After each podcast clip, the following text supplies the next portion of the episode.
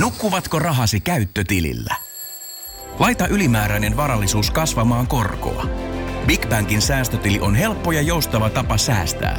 Voit tallettaa ja nostaa rahaa säästötililtäsi ilman kuluja tai rajoituksia. Tarjoamme nyt uusille Big Bankin asiakkaille säästötilin 3,90 prosentin korolla kolmeksi kuukaudeksi. Tarjous on voimassa toukokuun ajan. Avaa säästötili osoitteessa bigbank.fi. No niin, ja tervetuloa kuuntelemaan taas Kaukosen laidalla podcastia tälleen suoran lähetyksen muodossa. Minä olen Kaukosen veli ja Oksasen Niko tässä. Tuttuun tapaan on sitten toisena pilottina tässä ohjelmassa. No niin, terve ja hyvää, onko tänään lauantai? Lauantai-iltaa kaikille. Ilmeisesti on lauantai. Vaihtelee niin paljon päivät, jolloin, jolloin mekin näitä äänitetään. Mutta...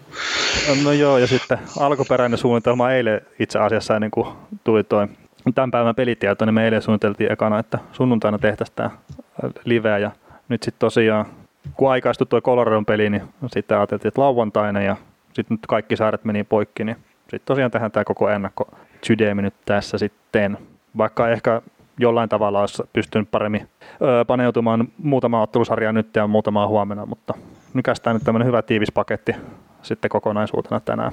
Kyllä, paljon asiaa ja mä oon jossain vaiheessa meidän tuolla sosiaalisen median kanavissa lupailut, että teemme parhaan jakson, mitä olemme koskaan pystyneet tekemään, niin, niin tota, luotetaan siihen ja luotetaan siihen ja pistetään, pistetään parasta tulille. Joo, sä pikkasen paineita pistät heti meille tässä. Totta kai, totta kai. Tosiaan me en mä tiedä, mikä meidän paras jakso ylipäätään on. Ei, emme ole tehneet sitä vielä. Mutta tota, itse asiassa itse kun välillä katselee noita vanhoja jaksoja, että miten jengi kuuntelee niitä, niin mua edelleenkin hymyilyttää toi yksi jakso, mikä oli alkukaudesta. Ja siinä on se jakson nimi on Josh Manson tuhosi Erik Haulan. Niin mua edelleenkin hymyilyttää se, että jengi kuuntelee sitä. Ja sitten se itse otsikko siinä jaksossa, niin mun mielestä oli hauska. Mutta tota, tosiaan tämän päivän aiheena niin toinen kierros pudotuspeleissä isosti. Otetaan ihan muutamia NHL-uutisia tähän alkuun ja sitten ehkä muutama sana, ei mitään syvää analyysiä näistä pudonneista joukkueista, että miten niiden tämä kaus meni ja näin. Niin semmoista olisi tässä, tässä tiedossa. Mutta otetaanko ihan aikana, miten noin ensimmäisen kierroksen veikkaukset meillä meni? Joo. Eli sikäli kun ei ole mitään väärää informaatiota on otettu ylös, niin mulla meni oikein viisi sarjaa. Eli Coloradon voitto, Vegasin voitto, Islandersin voitto, sitten toi Dallasin voitto ja vielä Flyersin voitto. Eli Tampa, Boston ja sitten Canucks meni mulla väärin. Ja kerron Niko omat sitten. No joo, mä sain oikein nämä kaksi varmaa sarjaa Vegasin ja, Vegasin ja Avalanssin kohdalla, mutta sitten ja Boston on sitten kolmas oikein, että, että hyvä, hyvällä prosentilla vedettiin väärin. Että. Joo, mä mietin sitä Bostonin oikein, että mullakin jotenkin semmoinen muistikuva, että sä olisit puhunut, että Karolana pystyisi paremmin haastamaan no Bostonin, mutta... Joo, niin mä puhuinkin. Mä puhuin siitä, että varmasti tulee tiukempi sarja, mitä tuli viime vuoden konferenssifinaalista. Tulikin tiukempi, mutta nyt meni 4-1. ei, mulla, ei mulla riittänyt, mä, mä, mä veikkasin 4-3 Bostonille, mutta kyllähän se hyvin nopeasti kävi selväksi ottelusarjassa, että kumpi on kuski ja kumpi, kumpi tulee perässä. Että. Joo, Joo, ja, ei, ei ja, siis ja, san, ja sanotaan heti nyt alkuun, mä en muista sanoinko mä viime jaksossa sen, mutta olen pahoillani siitä, että kuvittelin, että Ahot voisi pärjätä, pärjätä Pergeronea vastaan, tai Boston ei peluttaisi Pergeronea ja Ahoja vastaan. Että... Kyllä sä sanoit sen viimeksi jo. Toistetaan.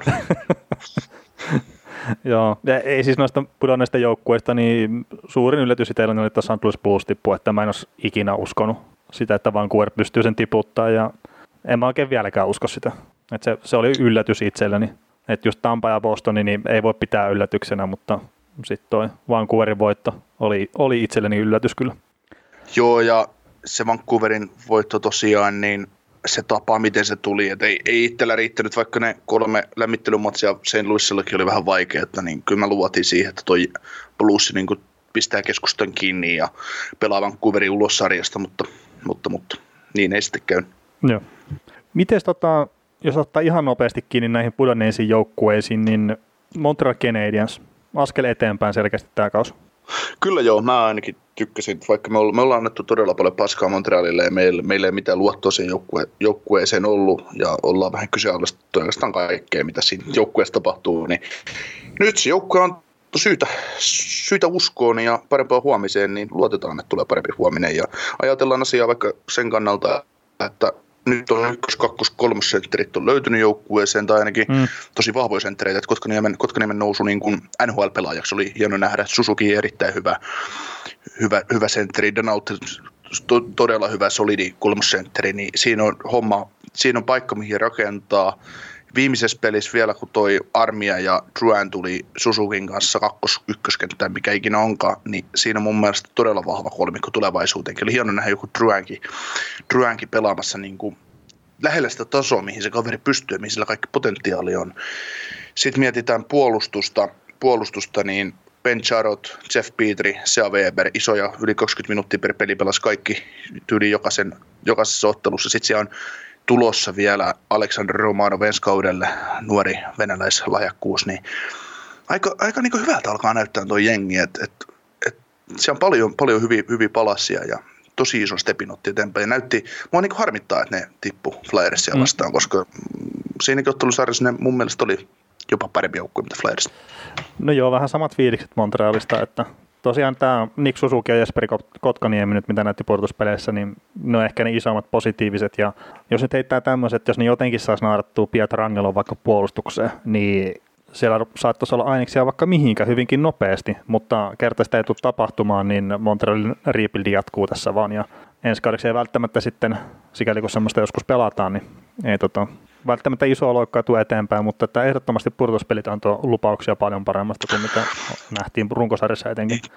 Joo, ja pudotuspelit on aina se asia, mikä näyttää sen joukkueen todellisen luonteen, että mitä se mm. pystyy parhaimmillaan olemaan, ja mun mielestä Montreal on pari plussaa itselleen lisää siihen, mitä se on normaalisti äh, runkosarjassa, mutta tässä myös nähtiin ne joukkueen kaikki ongelmat, mitä niillä on, mutta mietitään taas sitäkin, että siellä on se huippulupaus maanitykki Cole Caulfield tulossa jossain vaiheessa sinne hyökkäykseen mukaan, niin sekin voi olla tosi arvokas lisää. Ja niillä, on, niillä on paljon hyviä prospekteja, paljon hyviä pikkejä, niin tästä, tästä kuullaan vielä tästä hengistä. Kyllä, mutta hei, tämä meni tosi hyvin, tosi nopeasti käytiin tämä Montrealikin, että pari minuuttia saatiin tuhlattua tähän. Mm. tota, Karolaina. Karolaina. Öö, menee edelleen eteenpäin, mutta kulmahammas puuttuu tuosta joukkueesta ja ykkösmaalivahti pitäisi saada ehdottomasti. Et paljon hyviä palasia, puolustus timanttinen hyökkäyksessä, Svetsinkov, Aho, Teräväinen, no miksei joitain muitakin. Jordan Stahlia ehkä aliarvostetaan nykyään taas kertaa, pelaa puolustussuuntaan äärettömän hyvin, mutta hyökkäyssuuntaan ei tapahdu mitään, mutta en mä, siis jotain särmää tuo joukkue tarvitsisi sinne hyökkäykseen. Niin, varmaan se kakkoskentän laitahyökkää vähän niin kuin puuttuu, mitä tuossa niin itse on kattellut näitä sopimustilanteita. Et, et jos jossain joukkueessa olisi joku irrotettava hyvä, hyvä laitahyökkä, joka on jäänyt vähän varjoon, niin Jake Gardneria vaan, vaan tota trade, trade, treidinä menemään toiseen suuntaan. niin, mä tiedän. Mutta niin. ei Jake Gardner on ihan turha palainen tuota joukkuetta, ei ne tee sillä mitään. Ei, ei, ja sitten tota, just ehkä, että ei semmoinen pienikokoinen Johnny Goodrow-tyyppinen hyökkäjä, vaan ehkä semmoinen vähän rosoisempi Josh Anderson-tyyppinen hyökkäjä vielä, mitä ne niin, tarvitsee. Up, niin, sitten upgradeattu versio Niederreiterista. Niin, kyllä. Ja se ykkösmaalivahti, mikä olisi pitänyt siirto takarajalla, Robin Lehner, ei kelvannut, mutta mm. siellä luotettiin Marasekkiin ja Raimeriin. Ja en mä nyt sano, että se maalivahteihin kaatu toi homma, mutta paremmalla maalivahtipelillä olisi ollut ehkä pikkasen enemmän jakoja siinä sarjassa. Mm. Onko markkinoilla semmoista kaveria, kehen sä iskisit? Mm, niin Lehnerin lisäksi. Mm.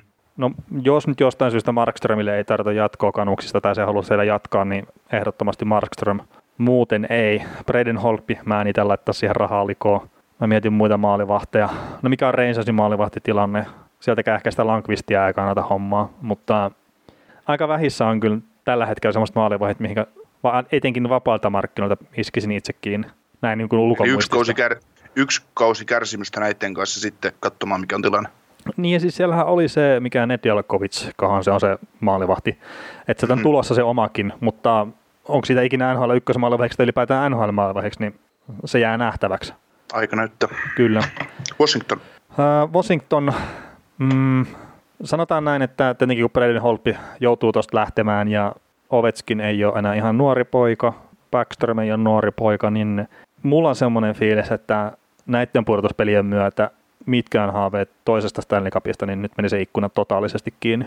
Mutta tämä saattaa olla taas ylireagointia omalta kohdalta, mutta että mä en jotenkin tällä kaudella tykännyt tuosta joukkueesta ollenkaan. Se voi johtua ihan siitä, että se oli valmennettu päin perstä. Joo, sanotaan, että jos pudotuspelit olisi käyty sillä kun ne normaalisti käydään, niin tämä olisi ollut paljon, paljon parempi joukkue tämä Capitals, mutta nyt kun tuossa oli pitkä tauko välissä ja, ja tavallaan uudelleen latautuminen pudotuspeleihin, niin Capitalsi, Capitalsi joutui vähän, tai oli vähän niin kuin varjo itsestään.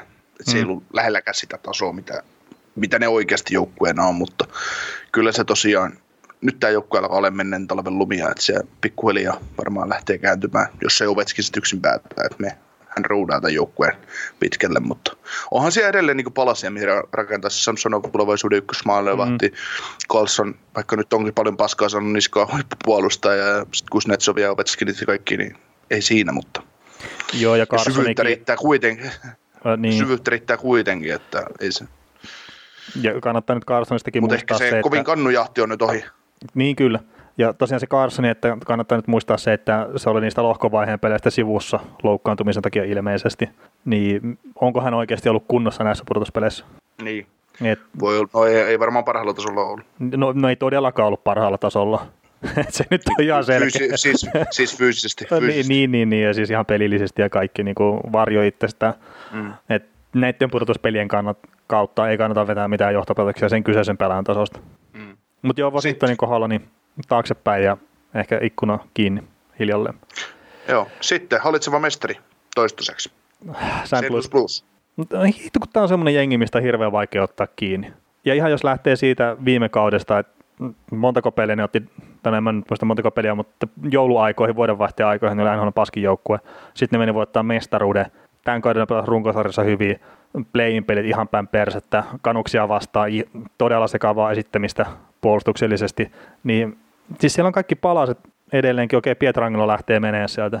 Et siellä on paljon hyviä palasia olla menestyvä jengi, mutta askel taaksepäin ainakin omiin odotuksiin nähden just ihan pelkästään näitä pudotuspelejä pelaa. Kert sieltä tämä Jordan Pinnington kilpipuoli alas, sinne menee joka ikinen veto.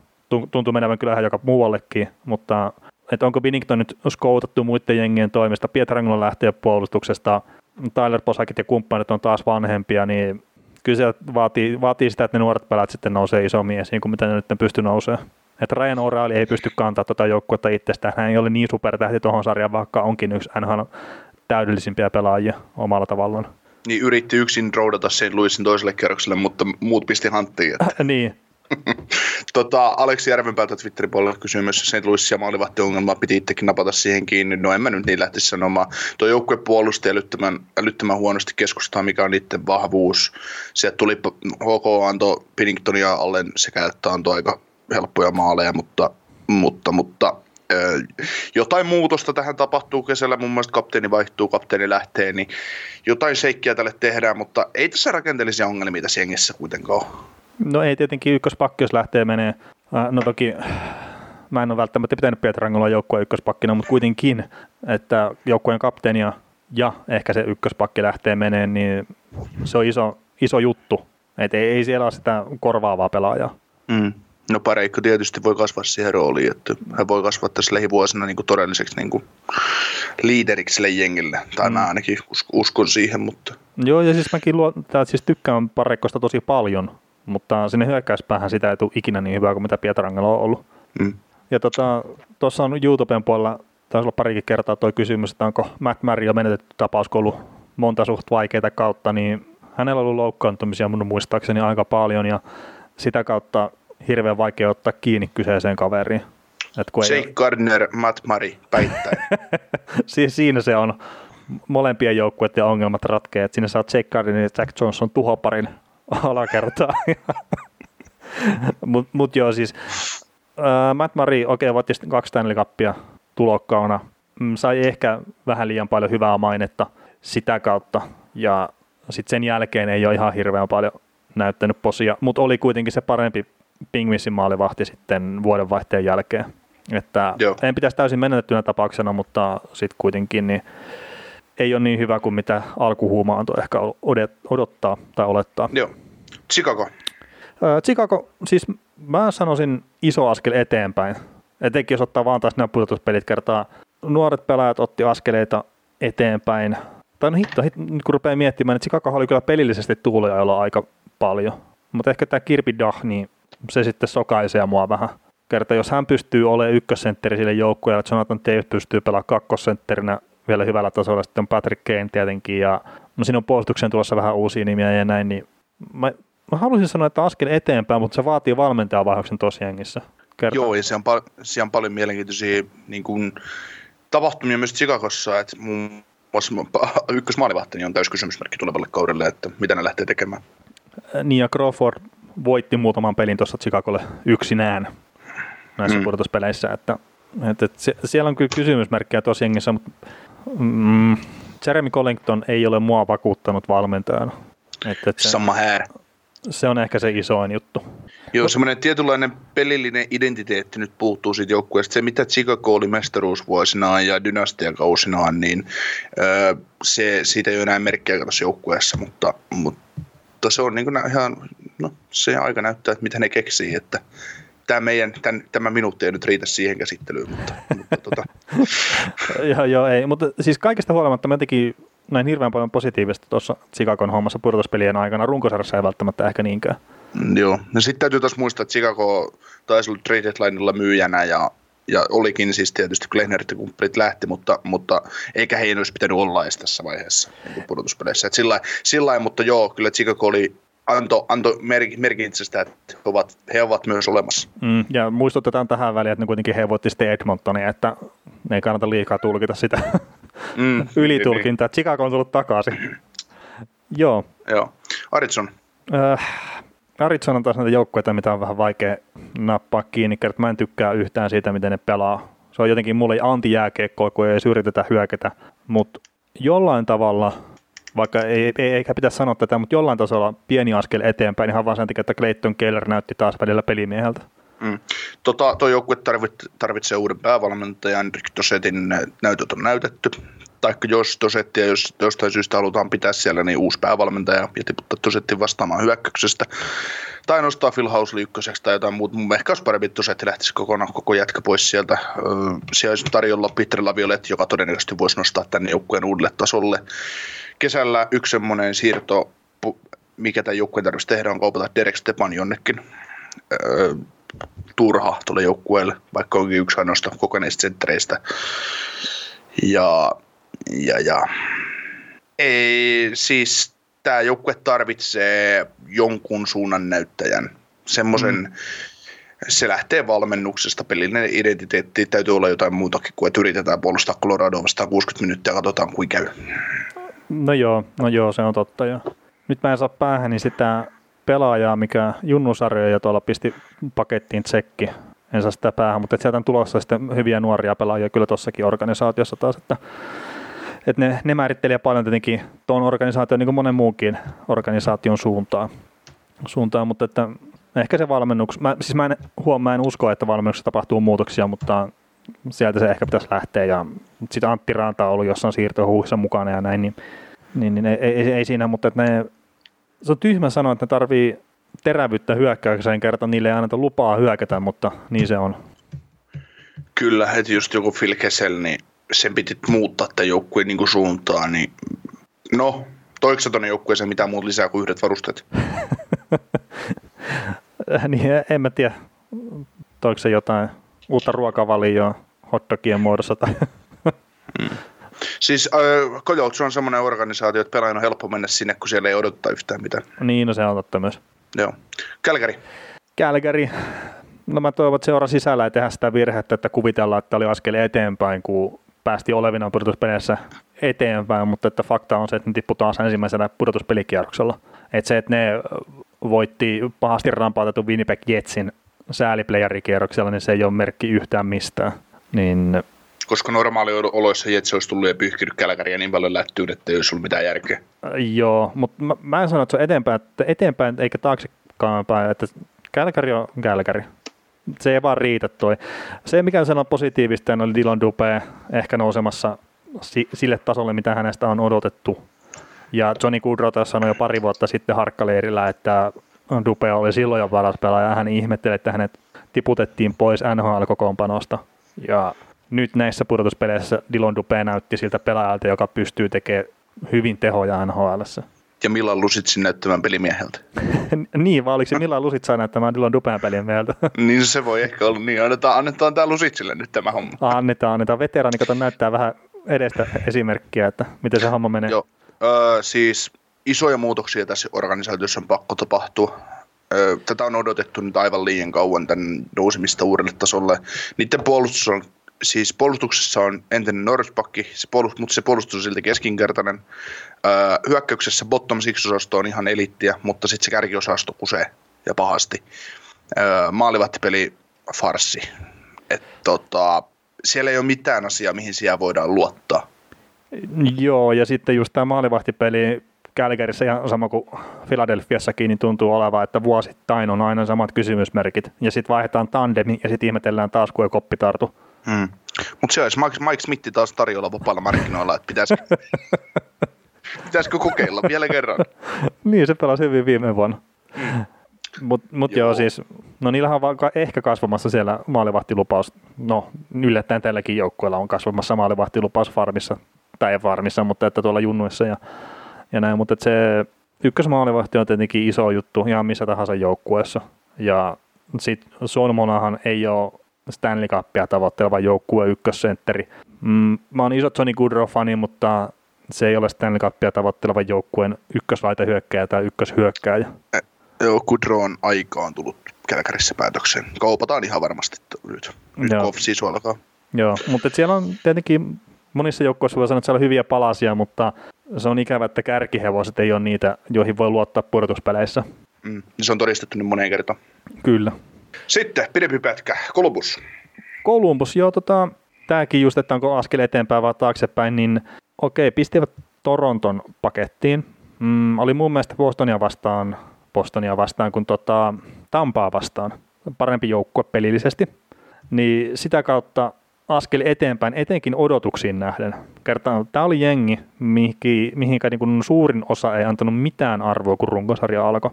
Me sanottiin muistaakseni, että ei tule ole hätää kertaa rakenne ja puolustus ja näin on kunnossa ja tulee olemaan pudotuspelitaistelussa mukana. Mutta sinällään mä sanon, että tämä on niin iso juttu Kolumbukselle, että taas saatiin sitä luottoa rakennettua nuoriin pelaajiin, että ne pystyy voittamaan isoja joukkueita, saamaan isoja päänahkoja, niin positiivinen askel eteenpäin. Joo, kyllä se, se on just näin ja mun mielestä näissä pudotuspeleissä, mitä Columbus pelasi, niin oli tärkeintä nähdä se, että Pierre-Luc Dubois on kaiken sen odotusten arvon. Tai Pierre-Luc Dubois on ollut vähän sellainen sääli, säälisentteri, että, että kukaan ei ole koskaan kiinnittänyt siihen sen paremmin mitään huomioon, koska se vähän tuli puskista. Koska sekin vuosi, kun hänet otettiin kolmantena, niin siellä meni ykkösenä Matthews ja kakkosena Laine. Ja sitten tuli Puljärvi, ja oli Juolevia, ja oli kaikkea muuta. Nyt Pierre Dubois ei esimerkiksi, esimerkiksi Suomessa saanut mitään huomioon. Mutta nyt kun näki esimerkiksi tämän Torontosarjan ja Tampasarjan, niin se oli noiden paras hyökkääjä, paras keskusyökkääjä, pelasi pikkusikaa koko ajan ja pelasi tosi, niin kuin, tosi väkevää pelaamista, pystyy tekemään peliä, pystyy tekemään maaleja.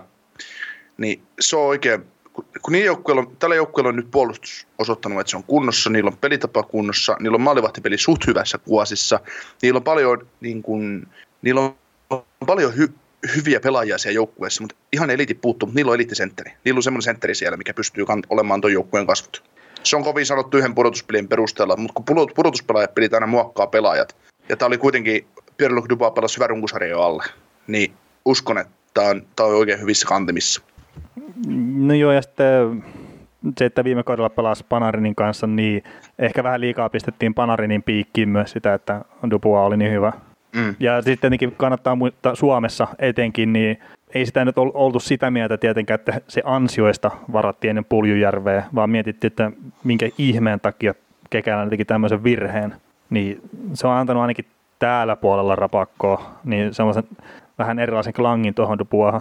Mutta onhan se nyt ihan selkeä, että tässä, tässä kohtaa, että kumpi niistä on parempi pelaaja ja kumpi tulee olla joukkueelle arvokkaampi ja näin. Että vaikka Puolierista tulisi millainen NHL-pelaaja, niin se ei tule ikinä pelaa sentterinä kuitenkaan siellä.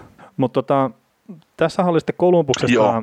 sä kävit keskustelua siitä, että viime keväänä tai viime kaudella, että oliko oikea paikka lyödä all in ja hankkia Matt Dusenia ja Ryan Chingelia ja no ne ei tainnut muita oikein hankkiakaan sinne, että ettei Panarin ja Poproskia pistetty lihoiksi, niin haluatko nyt tähän lähetykseen vielä perustella sen, että minkä takia se oli sun mielestä oikea ratkaisu? No joo, no puhtaasti. Sen takia, koska tuossa organisaatiossa ei ikinä yritetty voittaa, niin Kekäläinen oli pystynyt jo rakentamaan semmoisen joukkueen muutaman vuoden työllä, että siinä joukkueessa oli se runko, runko hyvässä jamassa, ja niillä oli kaksi huippupelaajaa, kaksi venäläistä tähteä, kenen sopimukset oli tullut se päätökseen, ja oltiin vähän kiikun kaukua, että päästäänkö pudotuspeli vai ei, niin miksi ei? Miksi et sä mm. koittaisi, jos sulla on siinä mahdollisuus? Ja miksi et sä antaisi sitä chanssia, koska tiedät, että eihän ne tuhunut runkoa jo yhtään. Ne pisti yhden kauden draftpickit sileeksi, mutta ei yhtään enempää. Ja jos Kekäläinen itse, itse totesi, totes, että se saattoi olla heidän mielestään huono draft-vuosi, niin mitä sä teet niille pikkeille, jos sä tiedät, että sulla on hyvä prospect pool jo siinä vaiheessa, il, ilman tämänkin kesän näitä varauksia. Hmm. Niin se on niin kuin, pakkohan niitä kokeilla joskus ja ja kuitenkin niin kuin koko kesä, ka, kesällä kaikki huusi, että no niin, että nyt kun, nyt kun ne tippui Bostonille ja Panariin, niin Poperovskit lähti, ei tuostu mitään. No, ne pisti Toronton laulu ekalla kerroksella, oli, olisi paremmalla maalivahtipelillä lyönyt Tampan lauluun, niin en mä nyt tiedä sitä, että taas, taas ne on kehittynyt toi, jouk- kehittynyt toi joukkue ja taas olla niin kuin hyvien hetken, hetken äärellä, että, että paljon cap ei yhtä ufaa, kaksi ma- hyvää maalivahtia lyöty sopimuksiin kiinni ja puolustus ihan timanttinen, niin siinä on hyvä lähteä rakentaa ja ja sitten jossain on ollut sitä kommenttia, että niin kauan kuin Tortorella on päävalmentajan tämä joukkue ei voi menestyä, niin kyllä mä siinä paskat tulee asialle, että, että kyllä tuo joukkue, se pelaa tarpeeksi hyvää jääkiekkoa voittaakseen vaikka ihan mestaruuden, että en mä niin kuin näe sille estettä. Niin, mutta tietenkin kärkiosaamista ihan niin kuin kaikki joukkueet tarvii. Niin, sitä pitää olla, mm. mutta Columbus on nuori joukkue nyt. Ja sitten jos siihen viime kauteen ottaa niin kuin kiinni vielä, että joo, totta kai en mä pitänyt Kolumbusta mestarisuosikkina edes hankintojen jälkeen, ja sitä kautta mä ymmärrän sen kritiikin siihen, että miksi tehdään näin. Mutta sitten jos ottaa sen puolen tästä esille, että Columbus on nuori joukkue, siellä on Dubuasit, siellä on Jonesit, siellä on Verenskit, siellä on JNE, niin ne sai nyt viime vuonna sen hyvän boostin siitä, että ne pisti Tampan laulukuoroon. Ja ne saa sieltä varmasti paljon uskoa ja ne saa sieltä paljon kokemusta. Ihan vaan sen takia, että joukkueen GM usko heihin ja lisäsi siihen kokoonpanoon sitä syvyyttä. Niin siihen varmasti kantoi hedelmää tämä vuoden puolustuspeleihin. Ne usko, kun ne lähti pelaamaan Torontoa vastaan, että ne voi voittaa sen sarjan. Ja ne voitti. No sama juttu Tampaa vastaan taas, ni, niillä oli varmasti se perususko siihen, että ne voi voittaa sen sarjan. Ja ne pelas parempaa jääkiekkoa. Se viimeinen peli, herra Jumala sentään, että mua No jos voi niin kuin tavallaan sanoa, että jonkun joukkueen puolesta harmittaa, niin Kolumbuksen puolesta harmitti. Että miten hyvän pelin ne pelasi ja sitten semmoinen, äh, no vähän paska, paskalla tavalla tippuvat siitä. Että ei, ei mm. missään nimessä ansiosta eivät tippuneet. Mm. Niin. Siis se, se, oli, se oli, kun ne hyväksyttiin se 4 maali ja ne pääsi ylivoimalle sen valmentajan haaston takia, niin siihen olisi täytynyt painaa 4-2. Mä muistan kevään 2000 14 taisi olla pudotuspelit, kun Dallas johti Anaheimia Game 6 4-2 kotijäällään ja olivat viemässä sarjaa seitsemänteen peliä Anaheimiin. Valeri Nisuskin yksin läpi Eiten maali ja tekeksi viimeiseen kahteen minuuttia Anaheim kaksi maalia vei pelin jatkoille ja Nick Bonino ratkaisi sen sitten. Mm. Anaheimille ja, ja Anaheim matki, ma, marssi toiselle kierrokselle, niin tässä oli vähän samanlaisia elkeitä. Siitä tuli hy, liian hyvä olotunne siitä 4-2 johdosta ja siitä ylivoimasta, minkä ne sai erän puolivälissä. Et, että et, no niin, että pelaillaan sitä pois ja nyt kello, valutellaan kello pois, mennään seuraavaan matsiin ja, ja tota, mennään game kutoseen ja lähdetään lyömään tätä Tampa oikeasti lauluun, niin toisin kävi. No joo, ja siinä, siinä kohtaa sitten ikävä kyllä Korpisalolle sattui huono peli. Et sillähän ei maha niinku yhtään minkään, että Korpisalo ei ollut hyvä siinä pelissä. Ei. Mutta se just, että jos miettii vaikka Torontoa, siellä on Matthewsit, Marnerit ja Nylanderit ja ketä siellä ikinä onkaan. Nostetaan Tavareskin tähän, ei se ollut menestyvässä organisaatiossa ikinä. Niin ne on joutunut nousemaan vastuunkantajiksi suoraan. Nämä Kolumbukset nuoret, niin ne on päässyt ehkä osittain edes kasvaa vähän varjossa, että siellä on ollut, ollut se Panarin edes kantamassa sitä vastuuta. Niin sitä kautta just se, että vaikka ne ei nyt ole voittanut sitä Stanley Cupia ja vaikka ne ei päässytkään viime keväänä toiselta kerrokselta jatkoon, niin se kasva, kasvatustyö ja se semmoinen siemen, mikä on kylvetty sinne viime keväänä, niin se kantaa nyt hedelmää ja se tulee kantaa jatkossakin hedelmää. Ja me voidaan itse asiassa vetää Vancouver Canucksiinkin yhtäläisyys tästä. Kerta Vancouver Canucksia ollaan dissattu paljon siitä, että siellä on J. Beagle ja mitä siellä on Sutteria ja ketä onkaan kaiken maailman fossiileita siellä kokoonpanossa. Mutta siellä on GM sanonut koko ajan, että hän ei halua antaa nuorille ilmaisia pelipaikkoja. Että niiden pitää taistella niistä pelipaikoista. Ja nyt sitten taas, että no okei, no siellä on tullut ehkä jotain Petterssonia ja Quinn Hughesia ja Mark Termi pelaa ihan älyttömän hyvin. Niin joo, ne on yksittäisiä juttuja, mutta siellä on myös sitten niitä kokeneita pelaajia, mitkä pystyy tiukoissa paikoissa myös kantaa tuota joukkuetta omalla tavallaan. Mm. Ja siellä on nuoret joutunut taistelemaan niistä pelipaikoista. Kyllä, se on se, mikä ajaa niitä eteenpäin ja sitten yhteiset kokemukset. Niin näin se rakentuu. Näin ne jokainen organisaatio rakentuu, että katsotaan niitä Bostoneita ja Tampoja ja Chicagoja ja kaikkea, ketä on niin ollut hyviä joukkueita, niin se on pikkuhiljaa lähtenyt rakentuu, rakentuu. Ja otetaan tähän Kolumbukseen vielä, että Kekäläinen sanoi hyv- hyviä kommentteja mun mielestä tuossa, tuossa, tuossa Sportsentin haastattelussa, että se on niin kuin tosi helppo olla niin kuin nojatuoli GM ja mi- miten sitten ikinä kuka ihminen kutsuukin näitä kotigemiä, niin kuin mekin ollaan aina välillä, mm. tai mä ainakin tykkään leikkiä sitä, sitä, sitä roolia, että on niin kuin helppo kaupata tämä kaveri johonkin toiseen joukkueeseen. Mutta sitten Kekäläinen muistutti, että se on myös 30 muuta joukkuetta tai näin, että, että jokaisessa joukkueessa on tosi fiksuja ihmisiä, että, että se niinku pystyy kusettaa tässä sarjassa paitsi muutaman kerran nähty jotain kusetuksia, mutta, mutta se siitä. Mutta yleensä tilanne on kuitenkin se, että ei, ei, ei se toinen joukkuekaan anna niin kuin helposti sitä pelaajaa, mm. minkä sä ehkä just haluaisit. Että se on niin kuin, niin kuin Kekäläinen sanoi loppuun, että se on todella todella paljon vaikeampaa tehdä yksi kauppa kuin mitä ihmiset niin kuin kuvittelee. Ja sitten sit myös täytyy muistaa se, että Kolbuksella on hyvä, hyvä cap-tilanne, ja Jarmo myös näkee, että, että tota, vastaus heidän niin kuin ongelmiin ei löydy vapailta markkinoilta. Että sitä on monet joukkueet vuosien saatossa yrittänyt, yrittänyt hakea mestaruutta sieltä, mutta kun se vastaus ei vaan ole. Niin. Et sen takia me, me, mäkin sain niinku palautetta siitä, tai mullekin sanottu, että esim. Bemberi ja Nykvistin sopimus on ongelma. Nykvistin sopimus, no mikä ongelma se loppupeleissä on? Ei, sille ei maksettu tavallaan, sille maksettiin sopivasti liikaa markkinoilta, että saatiin middlesiksi hyökkääjä mutta se on myös yksi pelaaja, joka on nähnyt pitkiä pudotuspeliräneja ja ollut siinä samassa roolissa. Niin se on ehkä se niin kuin tavallaan Kolubuksenkin vahvuus, että niiden ei tarvitse lähteä hakemaan mestaruutta vapailta markkinoilta, vaan ne voi iskeä niihin pelaajiin, jotka ei ole siinä kirkkaammassa ikkunassa. Niin ja sitten Venbergkin, niin oli noissa viimeisissä peleissä varmaan Kolubuksen paras hyökkäjä. Niin.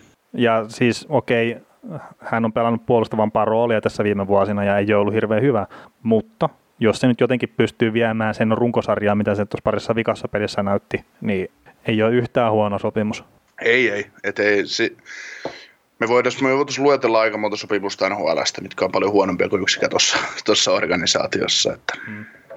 Mutta toki sama kuin kaikkiin muihinkin, mitä olen itsekin sanonut aikaisemmin, esimerkiksi Texieri viime kevään pudotuspelit, niin ei liikaa pidä antaa painoarvoa yksittäisille hyville päiville pudotuspeleissä. Et se runkosarja on sitten kuitenkin taas aika pitkä vääntö.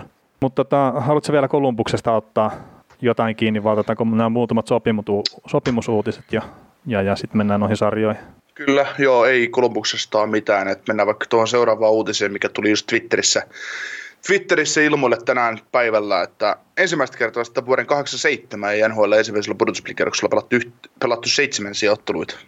Okei. Okay. Aika pitkä aikaa on mennyt, kun viimeksi ollaan menty niin kuin vähintään kuudessa pelissä, tai maksimissaan kuudessa pelissä läpitte. Ja ja, tota, ja, ja se, olisi voinut olla varmaan ensimmäistä kertaa NHL historiassa se tilanne, että NHL pudotuspelien toinen kierros on alkanut samaan aikaan kuin ensimmäinen kierros on ollut kesken vielä.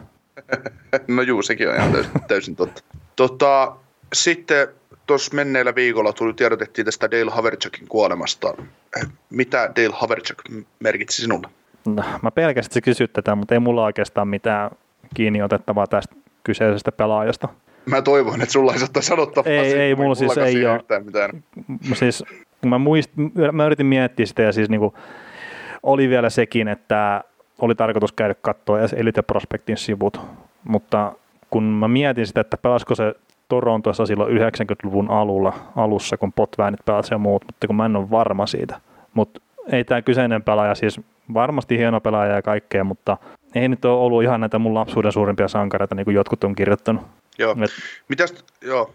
Öö, siellä muuten otetaan vielä ennen kuin mennään, mennään sopimuksiin ja näihin tuleviin, niin Nimimerkki Pronto Mac Pronto kysyy YouTuben puolella, että vielä Kouksinen valitsi Ahon ykkössentriksi pudotuspelejä, jos ei tuomarille muutu, niin jonkin muun täytyneen muuttua, jos Aho haluaa johtaa playerissa jengiä.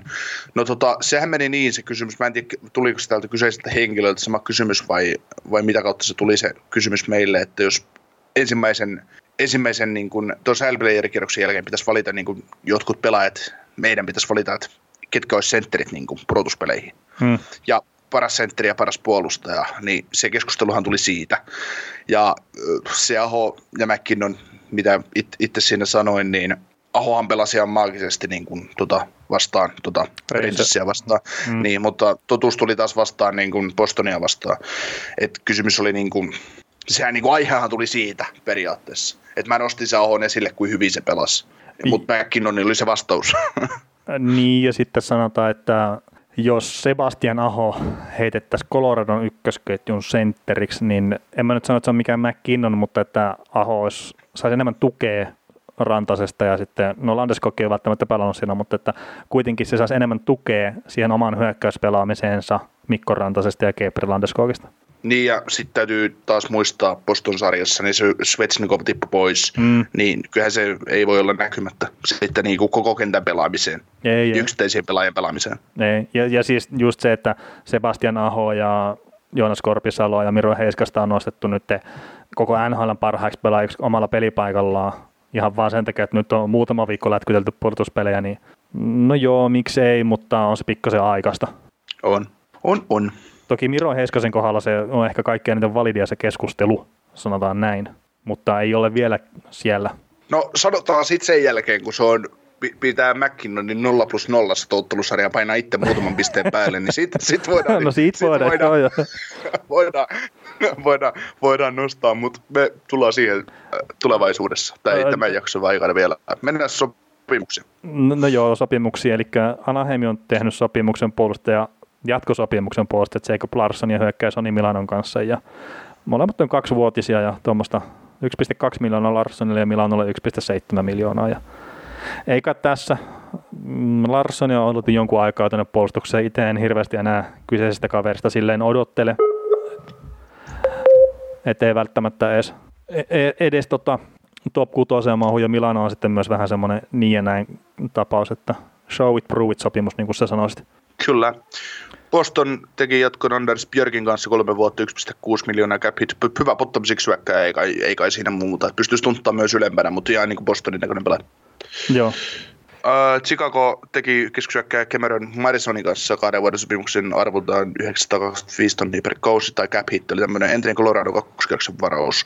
Uh, Stan Bowman uskoo tähän kaveriin ja tämä oli niin kuin pelannut viime vuodet yliopistoon ja, ja hyvä, hyvä tuommoinen todennäköisesti farmi, farmisuhaaja, mutta mut, mut sitten yllättää meidät kaikki tuossa tulevan kauden alla ja varastaa paikan pelikokoonpanosta ja muuta. No, tuskin. no, no, no nähtäväksi jää. Detroit äh, lokkaantumisista kärsineen venäläisjohtaja Jevgeni Svetsnikovin kanssa teki vuoden, vuoden jatkon, cap hit 874 tonnia. Tosiaan enteri varaus, paljon päävammoja, jälleen vuosi, aika lis- jälleen vuosi aikaa lisää ja tähän asti Laurella 20 peliä NHL ja tehot 2 plus 2. Alkaa olla ehkä aika lyödä läpi, jos mennään lyödä läpi. Mm, alkaa niin kuin sieltä alkaa todennäköisesti muita junnuja tulemaan ohi jossain vaiheessa. No niinhän sitä voisi kuvitella, mutta no Detroitissa saattaa olla muutama pelipaikka auki. Joo. Sitten tota Dallas sainas entisen Chicagon neloskerroksen varauksen puolustaja Ryan Shane kahden vuoden sopimukseen 925 tonnia cap hitti. Kiekollinen puolustaja yliopistosta. Sama homma Pittsburghissa Pittsburgh sainas puolustaja Josh Manis Kalkkon kolmen vuoden sopimuksen 8,5 tonnia cap hitti. Varaamaton oikealta laukuva kiekollinen puolustaja. Ja Jim Rutherford tykkää, tykkää tästä kaverista uskoa, että siitä, siitä voi tulevaisuudessa tulla hyvä NHL-pelaaja. Pelasi pari edellistä kautta Arizona State Universityssä ja viimeinen kausi lähes piste per pelitahti. Ja ennen yliopistoa kuului Yhdysvaltain nuorten pelaajien kehitysohjelma, jossa ei muun muassa Jack tai Jacki Quinn Hughesin varjoon. No, no varmaan, jäänyt, jää, varmaan jäänyt Jack Hughesinkin varjo. No joo, niin, mikä siinä? Joo, tämä Manisanko oli semmoinen Sit... kaveri, mikä tässä omassa keeper mitä mä pelaan. Siis NHLstä niin herätti mielenkiintoa, kun Pingvinsen teki sopparin, niin niin, niin mä en sitä nyt saa, mutta että joku toinen manageri sitten saa sen. Joo, ja Washington sai aina Jack Fugale maalivahdin vuodisopimuksen 700 tonnin cap hitti, että semmoinen farmin mulari. Kyllä. Ikuinen lupaus. No joo, joo. Mutta tota, eikä tässä melkein vartti meni enemmän kuin mitä pohdittiin alun perin, mutta näinhän se meillä menee aina, että ei nämä meidän aikataulut pidä ikinä, mitä me itsellemme laitetaan. Mutta hei, pudotuspelit. Ja, ja, ja Jevgeni Svetsnikov ei mun mielestä ole Andre, Andrein veli. Aha. Totta. Ei, ei, ei, ei, mu, ei, ole, ei ole mun mielestä. No mä en ota tuohon mitään kantaa. Mutta mennäänkö he pudotuspeleihin Joo, nyt? joo. Toisen kierroksen ennakot ja käydään itäinen konferenssi läpi ekana ja sitten läntinen konferenssi. Ja ensimmäisenä tässä on nyt sitten tarjolla Tampa Bay Lightning vastaan Boston Bruins. Ja Tampa oli tosiaan se lohkovaiheen kakkonen ja Bruins oli nelonen ja sunnuntaina alkaisi tämä kyseinen pudotuspelisarja ja jatkuu tiistaina ja keskiviikkona sitten peräkkäisillä peleillä ja sitten perjantaina 28.8. neljäs peli ja tarvittaessa sitten huom, tämän hetken tiedon mukaan kertaa NHL ilmeisesti saattaa muuttaa näitä, niin 30. päivä sunnuntaina olisi peli tiistaina ensimmäinen yhdeksättä ja sitten keskiviikkona toinen yhdeksättä sitten viimeistään tämä sarja pitäisi olla paketissa. Mutta tota, Tampasta jos katsoo, niin tosiaan 4-1 voitti Kolumbuksen tuossa ensimmäisellä kierroksella. No puhuttiin aika paljon siitä, että kumpi oli parempi joukkue, niin ei mennä siihen sen enempää. Boston kaato Karolan samoin voitoin 4-1 ensimmäisellä kierroksella ja oli siinä ottelusarjassa se parempi joukkue ihan selkeästi. Ö, erikoistilanteet joukkueilla. Tampa Bayn ylivoima yllättävän heikkoa ilman Stamkosia, vain 13,3 prosenttista tähän asti purtuspeleissä. Alivoima 87,1 prosenttista, mikä on hyvällä tasolla. Bostonin vastaavat ylivoima 17,9 prosenttista ja alivoima 85,7 prosenttista. Mikä ennakkofiilis tästä kyseisestä otteluparista? Kerta tässä nyt on kaksi semmoista joukkuetta vastakkain, mitkä jos ilman tätä pelitaukoa tai ilman koronaa, niin ne ei ennen konferenssifinaaleja kohdannut. Niin onko tämä nyt vähän epäreilua? Miten se on mahdollista muut? Ai mitä? Eikö, näitten, eikö nämä pelaa samassa divisionissa? Pelaa pelaa. Niin siis nämä kohtaa ihan oikeassa kohtaa. No, no niin, no, mä sekoilin itse sitten. Hyvä. Niin kuin sitä just, että kun paljon on ollut niitä ihmisiä, jotka sanoo, että NHL-pudotuspelit on rikki, että pitäisi, pitäisi niin, kuin niin sanotusti parhaat joukkueet saada pelaamaan konferenssifinaaleja. Niin nyt kun nämä menee seedien mukaan, niin nämä menee ihan sillä lailla, kun nämä menisi muutenkin, että, että tota, divisioiden väliset ää, finaalit on käytännössä toiset, toisen kerroksen ottelut sekä idässä että lännessä ja, ja, ja näin. No niin, no niin, ei me itse vaan sekoilin jotakin, ei sitten. No mutta Tampa ja Boston, Tampa ja Boston kohtaa kuitenkin toisensa kaksi erittäin hyvää joukkuetta runkosarjassa. Mm, molemmat, no joo, siis Bostonilla on ehkä paremmassa vireessä oleva joukkue omalla tavallaan.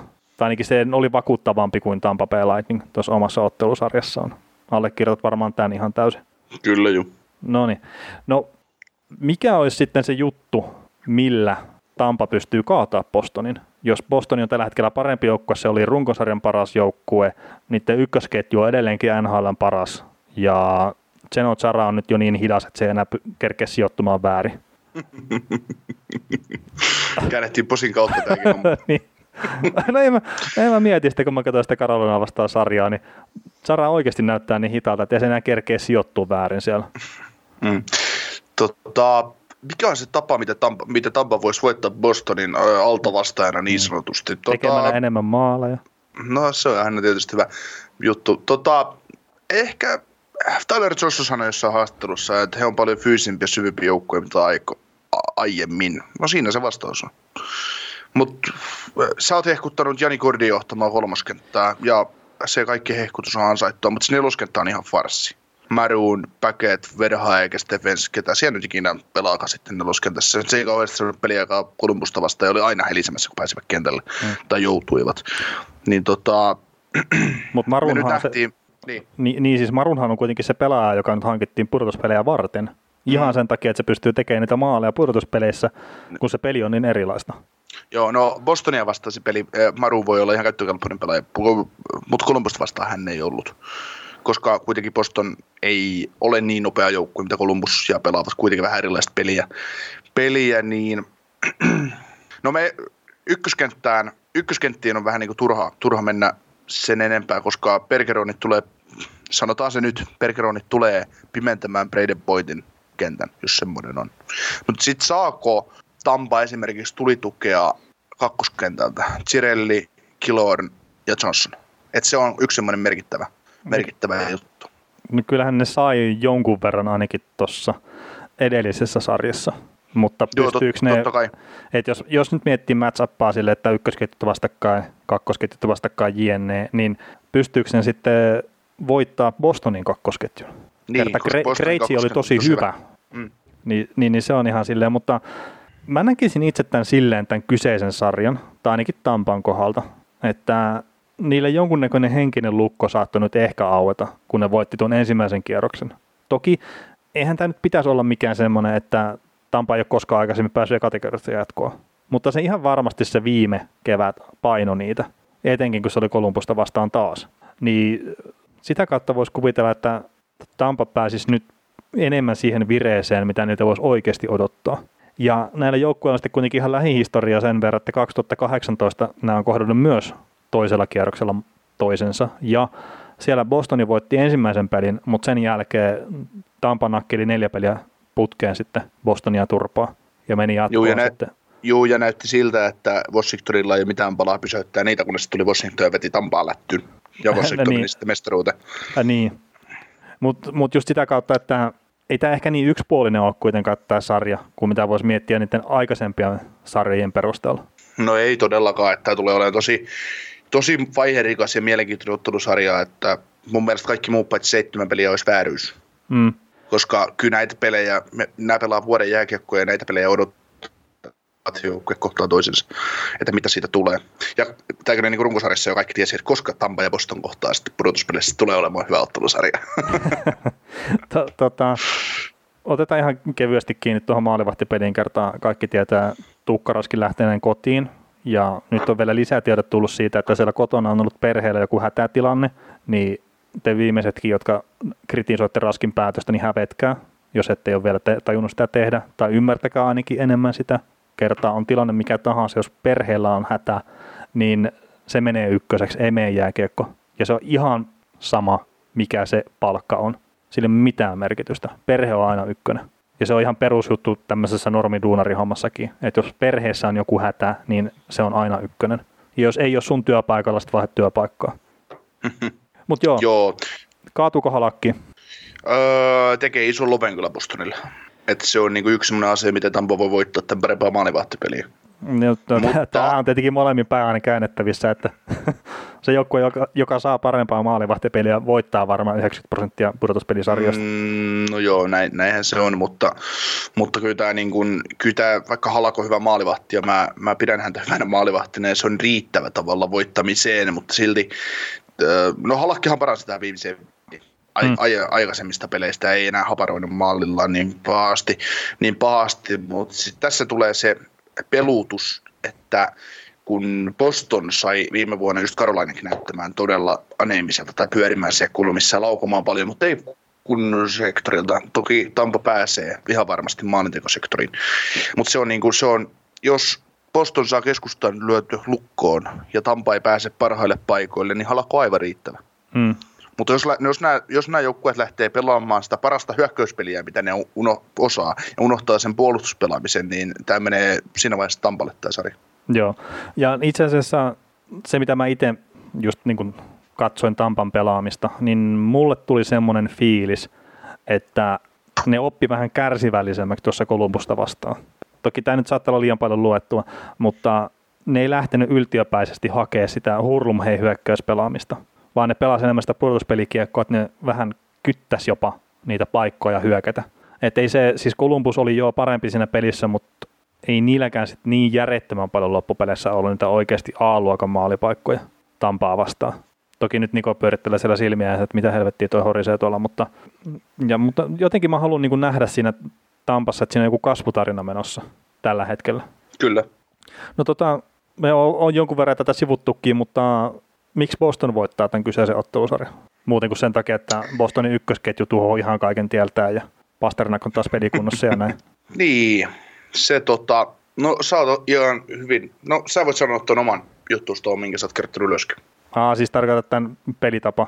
tapauksen. Niin, tästä, tästä, ei, tästä tuomarilinjasta esimerkiksi. No joo, siis Boston on mun mielestä se joukkue, mikä pelaa kaikkein eniten pikkusikaa ja pikkuestämistä ja kaikkea tämmöistä kaikista NHL-joukkueista.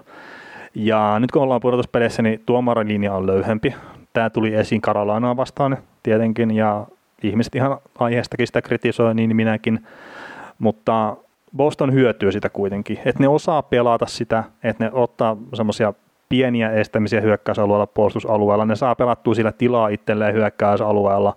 Ja tosiaan tässä pudotuspelimaailmassa niin sitä saa tehdä aika paljon räikeämminkin kuin mitä runkosarjassa. Ja Tampan ylivoima on ollut tosi huonoa, niin jos se jatkuu tuo Tampan ylivoima tuommoisena nuhapumppuna kuin mitä se on ollut, niin sillä ei ole mitään väliä, vaikka Boston ottaisikin jäähyjä sitten sillä, että se rikkoo niitä aika törkeästikin jopa siellä puolustusalueella. Kertaa, jos se ylivoima ei toimi, niin sä voit tehdä sitä aika huoletta ilman pelkoa minkäännäköisestä rangaistuksesta. Kertaa vaikka sä saatte alivoima, niin ei tule maalia, niin sille mitään merkitystä. Ja siinä on se jonkunnäköinen akilleen kantapää sitten Tampalle, että jos niillä ei pysy pää kylmänä siinä Bostonin pelaamisessa ja ne lähtee itse sitten heittää sitä myöhäistä poikkaria tai vastaamaan siihen pienen rikkomiseen, mitä Bostoni tekee, ne ottaa itse jäähyjä sitten niistä jälkitilanteista. Niin sitä kautta tämä voi hyvinkin kääntyä helpostikin Bostonille sitten. Ja koska siinä vaiheessa, jos Tampa rupeaa ottaa jäähyjä, niin kyllä Boston sitten rokottaa jossain kohtaa. No joo, se niiden ykkösylivoima on jäätävän hyvä. Mm, ja toki on se Tampakin sitten siinä vaiheessa, kun Stamkos sinne palaa, niin siinä tulee ihan liikaa sitten uhkia. Että toki on siinä nytkin jo, mutta ei ole vaan toiminut kauhean hyvin. Ei, ei ole toiminut ja se on aika jännä itse asiassa, kun se Stamkos puuttuu, että siellä oli silloin se molemmin puolin laukaisuhka, että Stamkos oli toisella puolella kenttää ja Kutser oli toisella puolella kenttää ja Hedman tai Pointti sitten katteli vaan, että minne jakaa kiekkoa. Että se oli ihan sama, että aina oli laukaisuhka päällä. Nyt tällä hetkellä se jotenkin, no se ei toimi tietenkin, että Stamkos on iso laukaisuhka edelleenkin, vaikka ei enää sillä tasolla kuin mitä oli aikaisemmin. Joo, mutta ottelusarjan fiilikset? Uh, no fiilikset mulla on just vähän se, että Tampa kasvaa, tai on kasvanut näiden pudotuspelien aikana, ja ne saa nyt ehkä vähän isompaa vaihdetta vielä silmä ja vauhti kiihtyy, ja tiukka kamppailu, mutta mä näen Tampan menevän tästä jatkoon. Ja tässä on todella paljon myös sitä, että mä en tykkää Bostonista joukkueena yhtään. Mm-hmm. Et mua risoo se semmoinen pikkusikat ja semmoinen pikkurikepeli, mitä ne pelaa ihan koko ajan. Joo. Tota, meikäläisen fiilis tämä ottelusarja lähdettäessä on se, että tässä on isät vastaan pojat ottelusarja pelillisesti tulossa. Jos Kolumbus pyyhki välillisesti jäätä yksittäisiä hetkiä lukuutta Tampalla, niin mitä tekee Boston? Uh, Tampan silmiä ajateltuna, niin nyt tulee NHL ilkejoukkue vastaan, mitä tulee fyysisyyteen ja viikis pelaamiseen. Ja tota, tehokkuutta löytyy rutkasti molemmista jengeistä, mutta kaikista nyt uskon, että uusi ottelua nähdään ja Boston marssi jatkoo 4-2. Joo, ja no tähän mä sanon tuohon fyysisyyteen, että mä, mun mielestä Tampa pystyy vastaamaan paljon paremmin fyysisyyteen kuin mitä Karolana pystyy. Columbus. Ei kun Karolaina, niin Bostonille, joo. Niin, joo. niin. Tota vähän anteeksi. joo, joo. Mä olin itsekin siellä, että hetkinen, että jos siis mä tiedän, että mä sekoilen että jo, joukkueiden ottelusarjojen kanssa, mutta joo. Mutta se, että Karolaina oli vastaan tuli ja Bostonia vastaan fyysisyydessä, niin ihan sitä samaa ei tule tapahtua tässä kyseisessä joo. sarjassa. Joo, sitten tota noin, otetaan sen verran kiinni tilastoihin vielä, mitä on, niin kuin, mitä on tota, pe- pelaajat tehnyt toistaiseksi pudotuspeleissä. Niin, niin, niin. Ray McDonough, 27,5 minuuttia per peli toistaiseksi näissä pudotuspeleissä. Victor Hedman 25 minuuttia per peli. Erik Czernak 24 minuuttia per peli. Mihal Sergaatsev 23 minuuttia per peli. Toki tähän vaikuttaa kummasti yksi se, että on pelattu kaksi peliä, kaksi peliä putkeen, put, putkeen pudotuspeleissä, peleissä, mutta, mutta tota, Öö, aika paljon peliaikaa. Charlie McAvoy taas vastaavasti Bostonilta 24,5 minuuttia per peli, Tori 22 minuuttia per peli. Öö, pelutuksellisia juttuja. Pakit tulee, kärkipakit tulee pelaamaan varmasti paljon. Et kummalla rupeaa painoa ensin. Ja sitten tota, yksi semmoinen huomioarvoinen juttu esimerkiksi pelaaville ihmisille on Ray Cassé, 8 ottelu 0 plus 4. Bostonin kakkoskentässä. Mun mielestä pelannut hyvää jääkiekkoa. 87 pinnaa teki runkosarjassa pisteistä 5 vastaan 5 pelissä. Pelaa 15 minuuttia per peli. Niin, niin, niin ottakaa hokikiemmä. Mm, ja sitten kattokaa, kun se elee päämunissa sitten ensimmäistä puolustajaa vastaan ja taas, taas sattuu päähän pipi. Ei, ei mutta siis Kase on älyttömän hyvä pelaaja, mutta sillä ei ole minkäännäköistä tajua siitä, että mitä siellä hänen ympärillään tapahtuu. Et se ei ole ihan Itse- sattumaa, että itsesuojeluvaisto sillä, niin itsesuojeluvaisto puuttuu ja se on ihan sattumaa, että hänellä sattuu liian usein päähän nimenomaan. Että Mm. Älyttömän hyvä pelaaja, mä tykkään siitä, mutta vähän pitäisi olla enemmän no hereillä tai vähän miettiä sitä niin kuin omaakin turvallisuutta siellä kentällä. Joo. Et kohta sattuu kaseeta leukaan. No nimenomaan. Et se, Joo. se on niin monta kertaa nähty Anaheimin paidassa ja sen pari kertaa Colahtonin ja Bostonin paidassakin, että et mun on vaikea nähdä, että tämä pystyy muuttaa pelityyliä. Joo. Mutta sitten idän toinen sarja, Philadelphia Flyers vastaan New Islanders.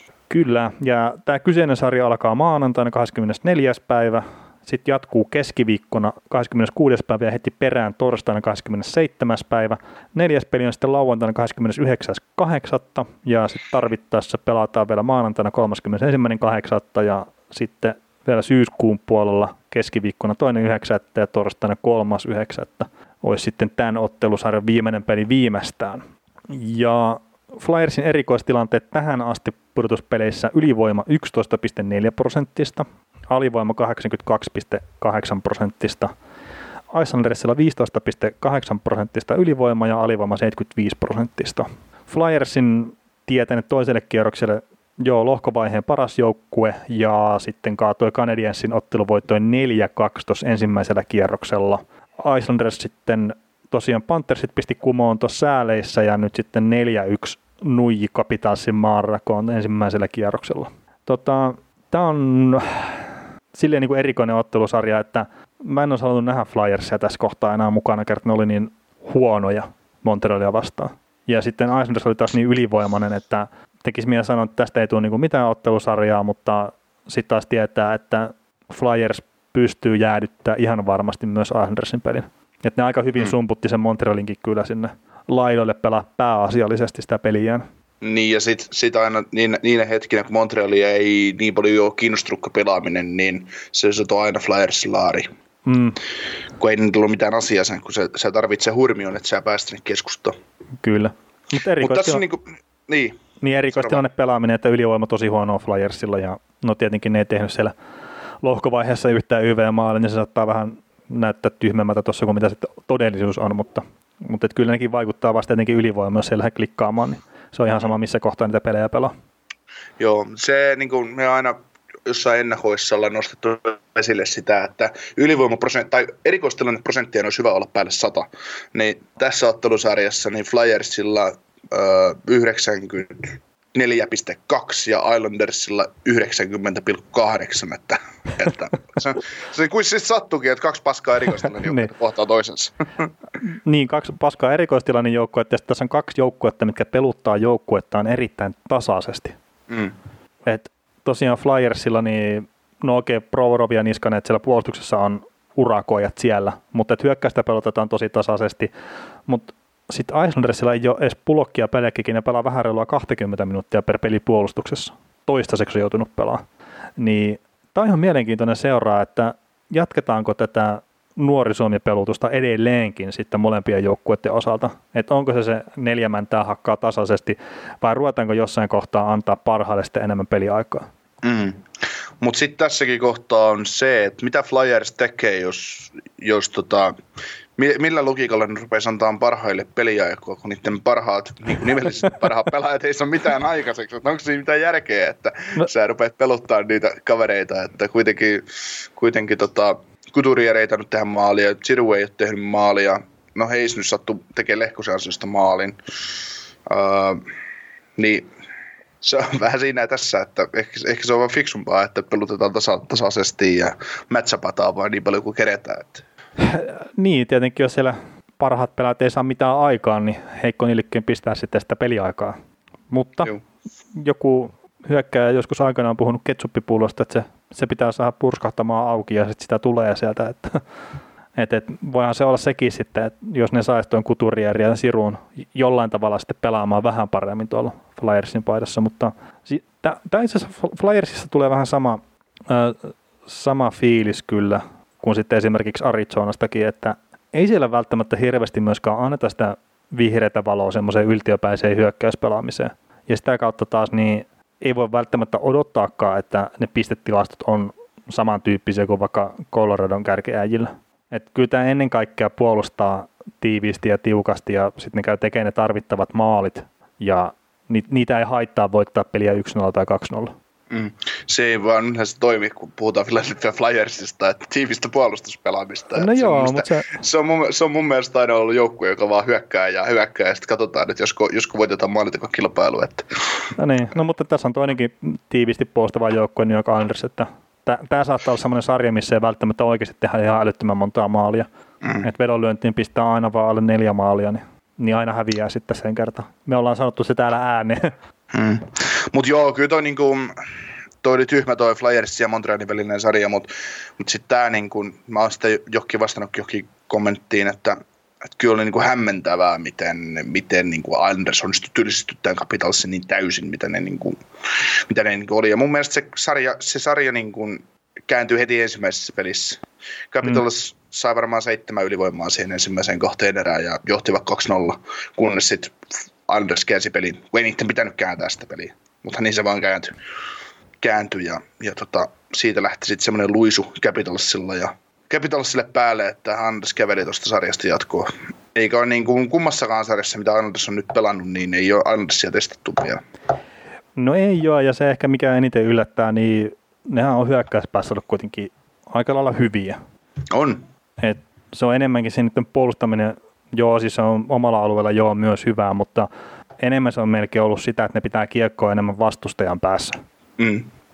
Joo, ja jossain vaiheessa pudotuspelien alussa kysyttiin Matthew Barsalin ja Jean-Gabriel Pachun perään, niin Barsal 9 ottelun 3 plus 4 ja Bageau 4 plus 2, Barsal plus 7, Bageau plus 9 ja molemmat on tehneet kaikki tehopisteisissä 5 vastaan 5 pelissä. Se on aika kovaa valuuttaa, ruvetaan oikeasti miettimään. Kun Barsal lisää tuohon ylivoimatehot jossain vaiheessa, niin morjes. Niin toki Islanders normaalisti aloittaa sitten se ylivoimansa sillä Bovillierin viisikolla. Joo, mutta kuitenkin. Joo, joo, ja siis tuskin se nyt ihan nolla, tai no tietenkin ne ottaa nyt 4-0 käkättimen tässä, niin ei voi sanoa, että tuskin se 0 plus 0 näyttää, että tuo Barsa oli YV pudotuspelien lopussa, mutta kyllä se on niin lahjakas pelaaja Barsa, että jossain vaiheessa voisi kuvitella ainakin, että se ensimmäinen YV-piste sieltä tulee. Mm. No, minkä takia New York Islanders voittaa sitten tämän sarjan sun mielestä? Ah, no jos Montreal Canadiens sai Flyersin näyttämään hyökkäysalueella huonolta, huonolta sillä että Flyers ajautui pyörimään kulmiin ja, ja tota, nukahdusten kautta pääsi keskustaan ja pikkupomppujen kautta sai maaleja ja muuta, niin mitä Islanders tekee? Ja siis toi vaatii niin paljon Bolse ja Kevin Heisseltä ja, ja James Van Rimsteigelta ja kumppaneilta, että ne pääsee keskustaan. Ja kun me ollaan monta kertaa tässä pari viime vuoden aikana nähty, että Andersille säätte maalia jossain lauat ilman maskia viivasta. niin, niin eikä niin, niin, millekään niin, joukkueelle. No ei, mutta se, se niin kuin konkretisoituu tuolla. Niin, niin, niin, niin kyllä tämä Mm. Itse asiassa siis sanotaan, että Eisnersia vastaan ja miksei Kolumbusta vastaankin konkretisoituu se, minkä takia ei pidä liikaa tuijottaa korsitilasta ja sitä, että mikä on esimerkiksi puhtaasti sijainniltaan vaarallinen laukaus, vaan enemmän pitää miettiä sitä, että onko siinä kiekossa poikittaisliikettä, sattuuko se pomppaamaan josta, onko siinä ohjausta vai ei. Kertaa nämä jengit pitää sen maalivahdille tulevan laukauksen, se on suora laukaus, niin ne pitää ne linjat silleen tukossa, että se on aina helppo laukaus ja aina semmoinen, mikä se maalivahin lähtökohtaisesti pitää torjua, tulee se sitten melkein mistä kohtaa tahansa hyökkäysaluetta. Mm. Ja just jos puhuttiin, että Mark Tremi otti 500 suoraa laukasta Kiinaan, niin kun päästiin ensimmäisen maalin, niin puhutaan just tämmöisestä, että sadasta laukauksesta ehkä yksi menee sisälle, jos siinä ei ole poikittaisliikettä tai siinä ei ole jotain ohjausta tai se kiekko ei pomppaa jostain. Ja mm si, siinä niin kuin kohtaa ne korsit just ei oikein toimi välttämättä. Et ihan liikaa ei kannata niitä tuijottaa pelkästään, vaan myös niitä pelejä on hyvä katsoa joskus. Joo. Yksi asia, mitä, minkä sä esimerkiksi olet opettanut mulle niin jääkiekkoottelun tilastoinnista on vantaajamerit, ja no vantaajamerit on aika oleellinen osia, mutta se, se, on ehkä isompi, että kuinka paljon menee syöttöä kultaisen linjan yli. Mm. Eli linjan, mikä pidetään niin kuin, pysty, pysty, pystysuunnassa niin kuin kaukolohalki. Niin siinä on esimerkiksi yksi asia, mikä korostuu just pelatessa New Islandersia vastaan, että jos Flyers, vaikka Flyers joutuisi kulmiin pyörimään, mutta jos ne saa lavasta lapaan paljon pakkipakkeja, saadaan niin kuin en tarkoita, että heitetään maalin, taakse, maalin takaa helppoa rännikiekkoa ja voitetaan sitä kautta kulmaa, vaan heitetään po, ihan poikittaissyöttöä, saadaan niin jotenkin revit sivuttaa suunnassa liikuteltua Andersin puolustus sitä kautta, tai Andersin viisikko ja sitä kautta Vantaimereita ja muuta maalille, niin se avaa myös mahdollisuuden päästä maalille, niin se voi tuoda sen. Mutta antaako Andersille mahdollisuuden, se on toinen, toinen asia, koska Anders mm. tykkää pelata paljon iholla. Niin, kyllä. Ei ne, ei ne anna yhtään ilmasta omalla alueella. Ne on to, koko ajan aktiivisia. Niin, ja, ja se työmäärä ei tule tuossa joukkueessa varmasti tippuu missään ei. kohtaa. Ei. Ja nyt kun tiedetään, että Andersilla on kyky myös hyökätä, niillä on kyky, niillä on paljon hyviä, hyviä hyökkäyssuunnan pelaajia siellä. Ja sitten jos mietitään, että joku ehkä Jean-Gabriel Bakeaus sai niin paljon paskaa niskansa siitä sopimuksesta, minkä se tonne sai ja kun se tonne hankittiin, mutta se on niin, niin täys, täydellinen pudotuspelisentteri kuin vaikka sentteri voi olla. Mm. Joo, ja, ja kun, siis... sitä, sitä, kun sitä vastaan, Bakeauto vastaan ei sitten, häntä ei mätsäpata mitenkään. Ne, kun hän pääsee yllättäen nopeudellaan ja taidollaan, mitä hänellekin on esimerkiksi olemassa, niin mukava pitää tuollaista kolmosentteriä joukkueessa. Niin, ja kun nyt voidaan sanoa oikeasti, että Eisendersillä on kolme ketjua, joilta voi odottaa maaleja. Et viime keväänä ei olisi voinut sanoa niin, mutta nyt tällä hetkellä voidaan sanoa, että niillä on kolme ketjua, mitä voi realistisesti odottaa, että ne tekee maalin. Ei nyt välttämättä tietenkään joka peli, mutta silloin tällä. Ja sitten niillä on se neloskenttä. Okei, Clutterpack nyt mun mielestä loukkaantui tuosta nelospelissä, että se ei pelannut vitospelissä, mutta että sen jos nyt oletetaan, että se neloskenttä olisi terve, niin se on NHL paras neloskenttä. Niin siinä, siinä on aika hyvä tuo kokoonpano. Ja just Flyersia vastaan vielä, mikä ei ole millään tavalla vakuuttanut tähän asti mua, ei koko kauden aikana, niin kyllä siinä aika paljon näitä syitä löytää sille, että minkä takia Anders voittaa tämän sarjan. Mm. Ja kuten niin kuin Flyersista mäkin sanoin sitä viime ennakossa, että kun äh, Flyers on matkalla vasta sinne niin. tavallaan, että se tarvii kokemuksia niin se on tämä kokemusjoukkue, mistä puhuttiin just niin kuin Kolupuksen kohdalla ja Montrealin kohdalla. Niin, no minkä takia Flyers sitten voittaa No saat pistää aika hyviä, että että nousee vihdoin esiin kunnolla. no joo, no se on tietenkin kaikki, vo- tai menestivät joukkueet vaatii sitten, että niiden parhaat pelaat pelaa parhaalla tasolla. Ja hmm. sitä nyt ei ole vielä nähty Sirulta tai Kutureilta etenkään, että mikä se heidän paras taso on. Hmm.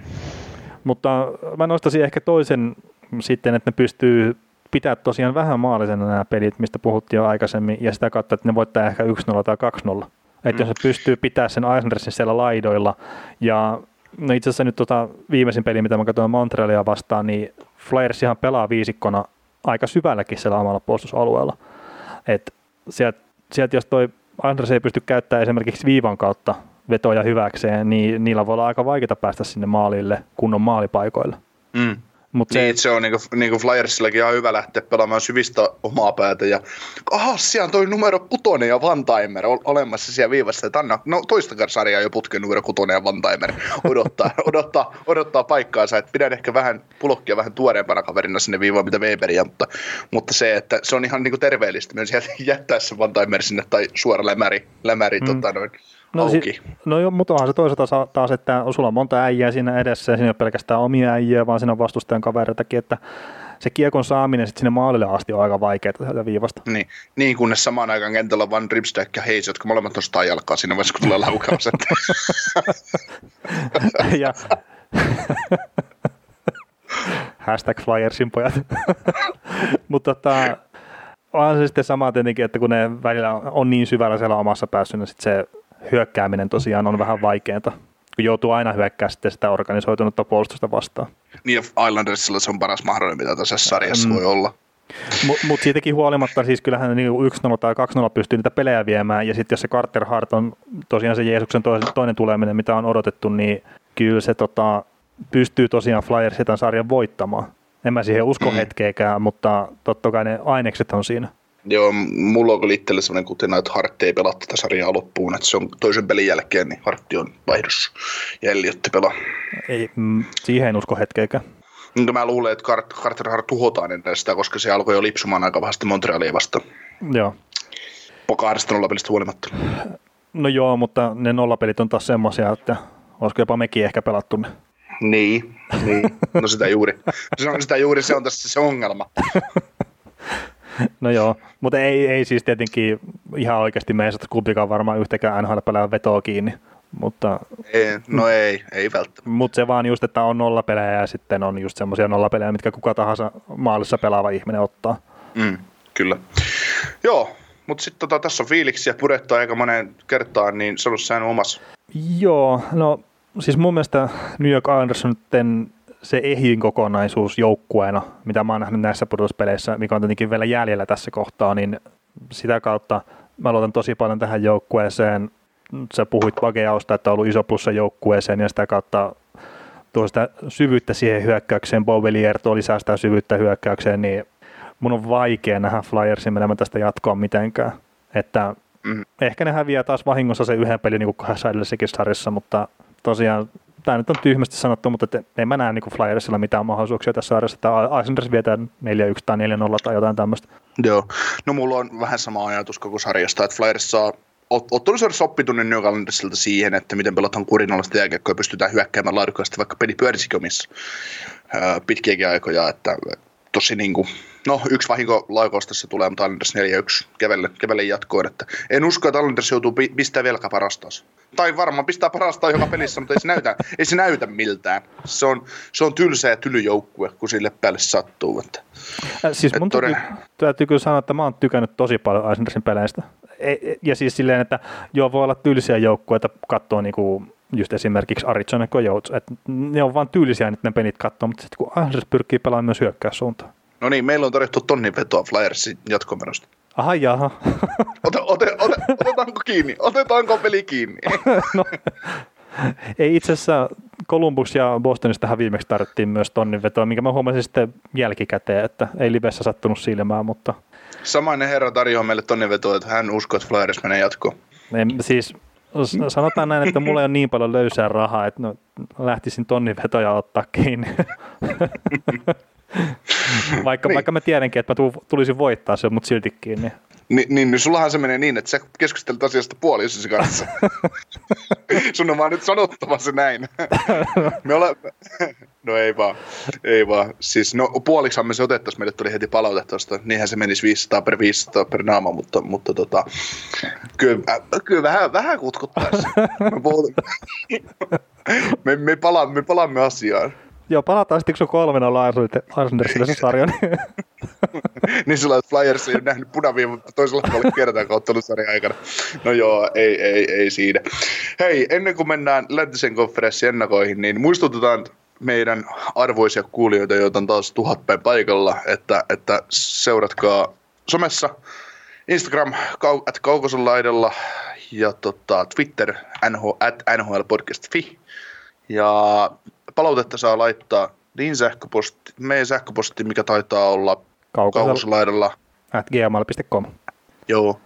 Sitten, tota, koska tilaajat ovat meille arvokkaita, ne antaa meille suuntaa siitä, ketä meitä kuuntelee, niin Spotifyssa, SoundCloudissa ja missä kaikkialla ottakaa, lyökää tilaus päälle ja jos sitten vielä YouTuben puolella tilaa, niin käykää tilaamassa ja kerätään ja ja sitten hei, Facebookissa käykää, käykää sielläkin tykkäämässä. Se olisi, olisi kiva, että saadaan, saadaan kaikki, kaikki meidän kuulijat mukaan. Ja, ja tota, sitten infotaan nyt jo sen verran tulevaa, että ensi viikon sunnuntaina kello 18 eteenpäin noin about.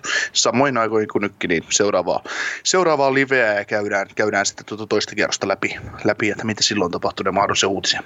Jees. Mennäänkö me nyt läntiseen konferenssiin? Mennään läntiseen. No niin, ja täältä ensimmäisenä herkkupalana otetaan sitten Vegas Golden Knights vastaan Vancouver Canucks. Ja, ja tämä ottelusarja alkaa sunnuntaina 23. päivä, jatkuu tiistaina 25. päivä 8. ja torstaina on sitten kolmas peli 27.8. Sitten lauantaina on 29.8. neljäs peli ja sitten tarvittaessa vielä maanantaina 31.8. ja tiistaina 1.9. ja sitten viimeinen peli torstaina kolmas yhdeksä, että olisi sitten tarvittaessa vielä. Ja nyt kun mä luettiin noita ääniä, niin mä mietin, että voiko tosiaan olla näin, että tässä ei ole sitten back to backia ennen kuin vasta ihan pakkotilanteessa, että jos ei meekään neljästä poikki. Niin ei meekään. ei, mä vaan rupesin miettimään tässä omia muistiinpanoja, mutta sovitaan nyt, että nämä on oikein. Tota, Vegasin erikoistilanteet tähän asti pudotuspeleissä. Ylivoima 19,1 prosenttista, alivoima 86,7, anteeksi 86,4 prosenttista. Ja Kanuksilla erikoistilanteet niin ylivoima 25 prosenttista ja alivoima 80 prosenttista. Vegasilla tuossa pudotuspeleissä nyt ensimmäisellä kierroksella niin kaatuvat Chicagon voittoon 4-1 ja no selkeästi parempi joukkue, mutta ei tarvinnut missään vaiheessa edes varmaan kunnolla painaa kaasua pohjaa, että oli niin semmoinen läpsyttely kyllä Vegasista tuo kyseinen sarja ja Canucks kaatui sitten ensimmäisellä kierroksella yllättäen tosiaan St. Louisin voittoin 4-2 ja no en mä nyt sano, että Canucks on huonosti pelannut, mutta että ehkä enemmän se oli kiinni siitä, että Blues oli todella haavoittumana puolustussuuntaan siinä, että mitkä Canucks sitten totta kai käytti hyvin hyödykseen, että propsit siitä. Semmoinen pikku juttu, mikä pystyi poimimaan tuosta viimeisessä pelissä, tuli tämmöinen statsi, että Markströmille hanskapuolelle menee helposti kuteja, että Pluskin teki seitsemän maalia noista, olisiko se nyt tehnyt sitten 16 maalia koko sarjassa, niin niistä seitsemän meni sitten hanskapuolelle, että sinne Vegasi kun pistää kiekkoon, niin sinne hörähtää sitten helposti. Mutta miten tämä kyseinen ottelusarja, niin miltä tämä nyt sulle maistuu? No joo, tykkään tykkään ajatuksesta näiden kahden joukkojen välillä, että varma, varmaan nähdään tosi viihdyttäviä otteluita, etenkin kun molemmilla on taipumusta pystyä pelaamaan hyvää hyökkäyspelaamista, mutta sitten olen puolustuspelillisesti vähän tuulia olla pahimmillaan, mutta, mutta kyllä tässä selvä etke on sitten Vegasin puolella, että Kanuks on nyt pari kertaa päässyt niin nasauttaa hyvin puolustavia jengejä, jengejä ensin Minnesotaa ja nyt sitten St. Louisia putkeen ja kumpaankaan meitä ehditty uskoa No mä en uskonut ainakaan, mutta, mutta sä taisit niin. itse asiassa laittaa kanuksin jatkoa siltä sääliplayerista, muistelisin. Öö, kyllä mä taisin Minnesotaan luottaa, mutta mulla loppu usko kahden ensimmäisen pelin jälkeen. se on helppo, helppo siinä vaiheessa, kun näkee, että mihin se sarja, sarja rupeaa kääntymään, niin sanoo, sanoo mutta, mutta kyllä tämä niin kuin, tosi, tosi hieno, testi tavallaan Vancouverille, Vancouverille että mit, mitä he ovat. Mun mielestä Vegas on heti Colorado ja Bostonin jälkeen se kovin joukkue, mitä vastaan lähtee testaamaan testaamaan omaa, omaa tasoa ja saadaan, oletettavasti Vegas menee tästä ottelusarjasta kuitenkin jatkoon, niin tästä tulee semmoinen hyvä reality check tolle Vancouverin rebuildille, että, että missä ne menee joukkueen. Mm. Jossain vaiheessa kautta runkosarjassa huutelin sitten sulle, että jos Islanders on yksi semmoinen musta hevonen pitkässä juoksussa näiden pudotuspelien osalta, mahdollisesti tulevien pudotuspelien osalta, niin mä pidin Vancouveria toisena. Äh, kunnes sä sitten ilmoitit mulle, että Vancouver on todella huono puolustamaan, että Markström saa ne, saa ne voittamaan pelejä, mikä oli ihan totta, kun katsoin sitten muutaman pelin, niin jahas, että tilanne on tämä, mutta, mutta tässä niin just nyt nähdään se, että mitä se Vancouver oikeasti kaipaa siihen joukkueeseen ja mihin heidän täytyy tulevaisuudessa kiinnittää huomiota, jotta he voi kasvaa menestyväksi organisaatioksi jälleen. Ja tässä joukkueessa on palasia. On. Niitä tässä joukkueessa nimenomaan on. Et paljon hyviä palasia. Ja no tietenkin Markströmille pitää se sopimus ehkä sorvata, mutta ei se välttämättä se homman siihen kaadu sitten tulevaisuudessa, jos Markströmille ei sitä sopimusta tehdäkään. Mm, lähtökohta on kuitenkin se, että ei, ei kukaan maalivahti pysty pelaamaan voittavaa jääkiekkoa vuodesta toiseen ton puolustuspelaamisen ja viisikkopuolustamisen taustalla, mitä Vancouverilla on. Joo, ja sehän Et... on sitten ihan näihin puolustuspeleihinkin, jos mennään, niin ne on nyt No okei, no Minnesotaa vastaan mä en ehkä niin nostaisi niin Markströmiä esiin, mutta plussia vastaan, niin kyllä se nyt aika paljon myös meni Markströmin piikkiin, että Blues ei sitten kuitenkaan pystynyt viemään edes seiskapeliä asti tota, että Markström oli parempi, no da, parempi maalivahti sinne, mutta se oli myös niin hyvä maalivahti, että se pystyi voittamaan niitä pelejä. Ja sitten jos, jos se on se juttu, mihin sä nojaat, että sun maalivahti varastaa niitä pelejä ja sitten ne sun nuoret supertähtihyökkäjät tekee enemmän maaleja kuin vastustaja, niin se ei ole voitto, jos pudotuspeleissä. Et enemmänkin just se, että sulla on se hyvä viisikko pelaaminen, johon se nojaa se homma ja se maalivahti sitten ottaa ne muutamat gameseverit, mitkä pitää ottaa joka matsissa, mutta että kun nyt se on, että niitä helppoja torjuntoja tulee se muutama matsissa, niin se on, se on väärin se tilanne siinä.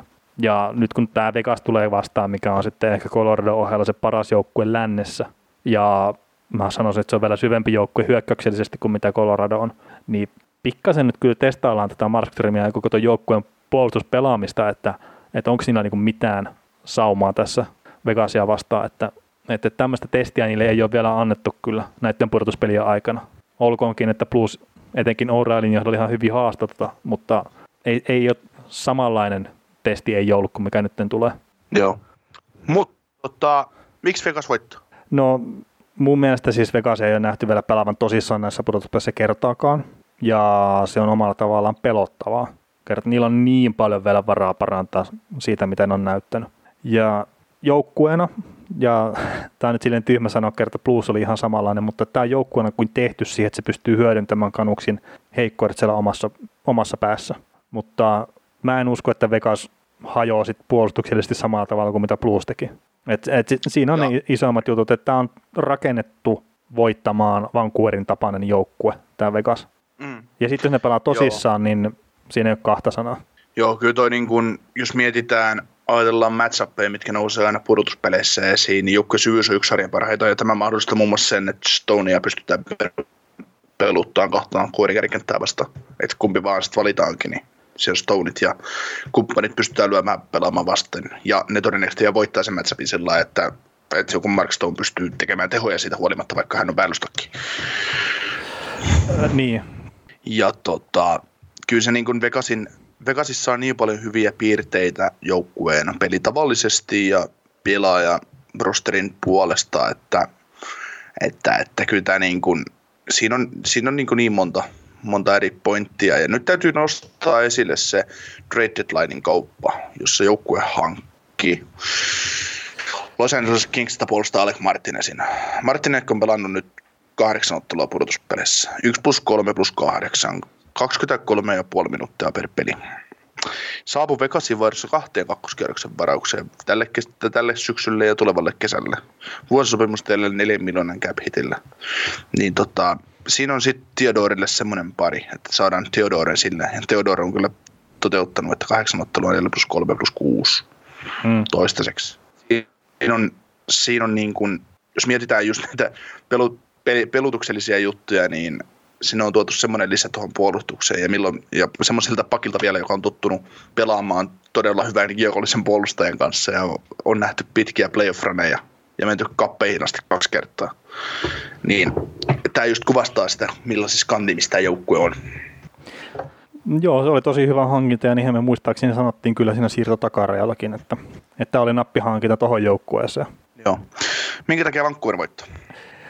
No Vancouverilla on tietenkin Markström maalissa. Jos se hoitaa Leivis kanssa sillä huikealla tasolla, mitä me kaikki odotetaan, että hän hoitaa, niin se antaa aina mahdollisuuden voittaa omalle joukkueelleen.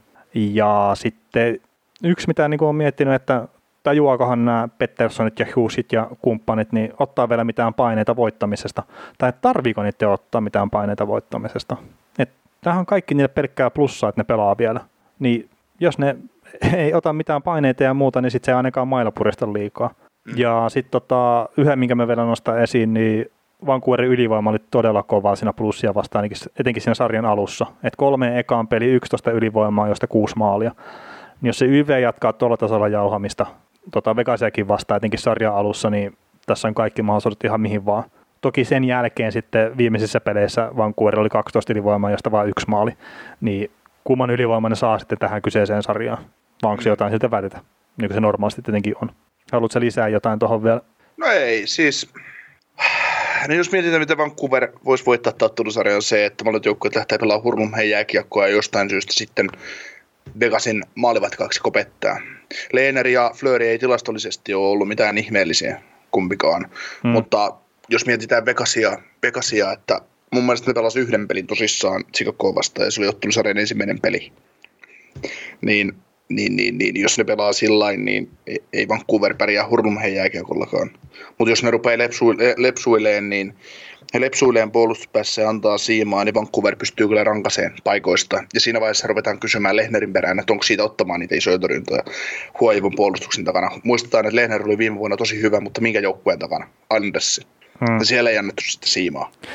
Ei, ja kyllähän se sitten on, että sanotaan, että Vegas on esittänyt parastaan näissä pudotuspeleissä vielä, niin ei se mm. nappia mm. painamalla se suunta muutu. Ei. Et sikäli just ei tieten.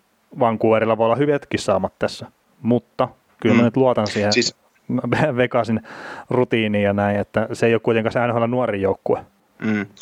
Ja tota, ei, jos Andersin ja Flyers ottelusarjassa ei odoteta pauhisesti maaleja, niin tää, nämä pelit voisivat olla semmoisia 7-4 hurlumun hellätkyttelyjä. Joo. Ihan mahdollisesti. Joo, voisi kuvitella, että nä- näissä peleissä tulee maaleja. Joo. Siitä sitten vaan overivedonlyöjät niin kulkee painamassa. Mutta se on vähän ikä, ikävä painaa overi 7 puolikasta kertomalla 1,40, että se, se ei oikein, se sattuu. niin. Ja sitten kuitenkin pu- pudotuspeleissä ne jossain kohtaa älyvää sille, että niin joo, että puolustamalla on helpompi voittaa näitä pelejä. Mm, jossain vaiheessa tulee semmoinen, semmoinen illuusio, fi, fiilis päähän. Joo. Mitkä fiilikset sulla on joo, sitten? fiilikset. No jaan, jaan on mun fiilikset sanotaan ensin tällä kertaa.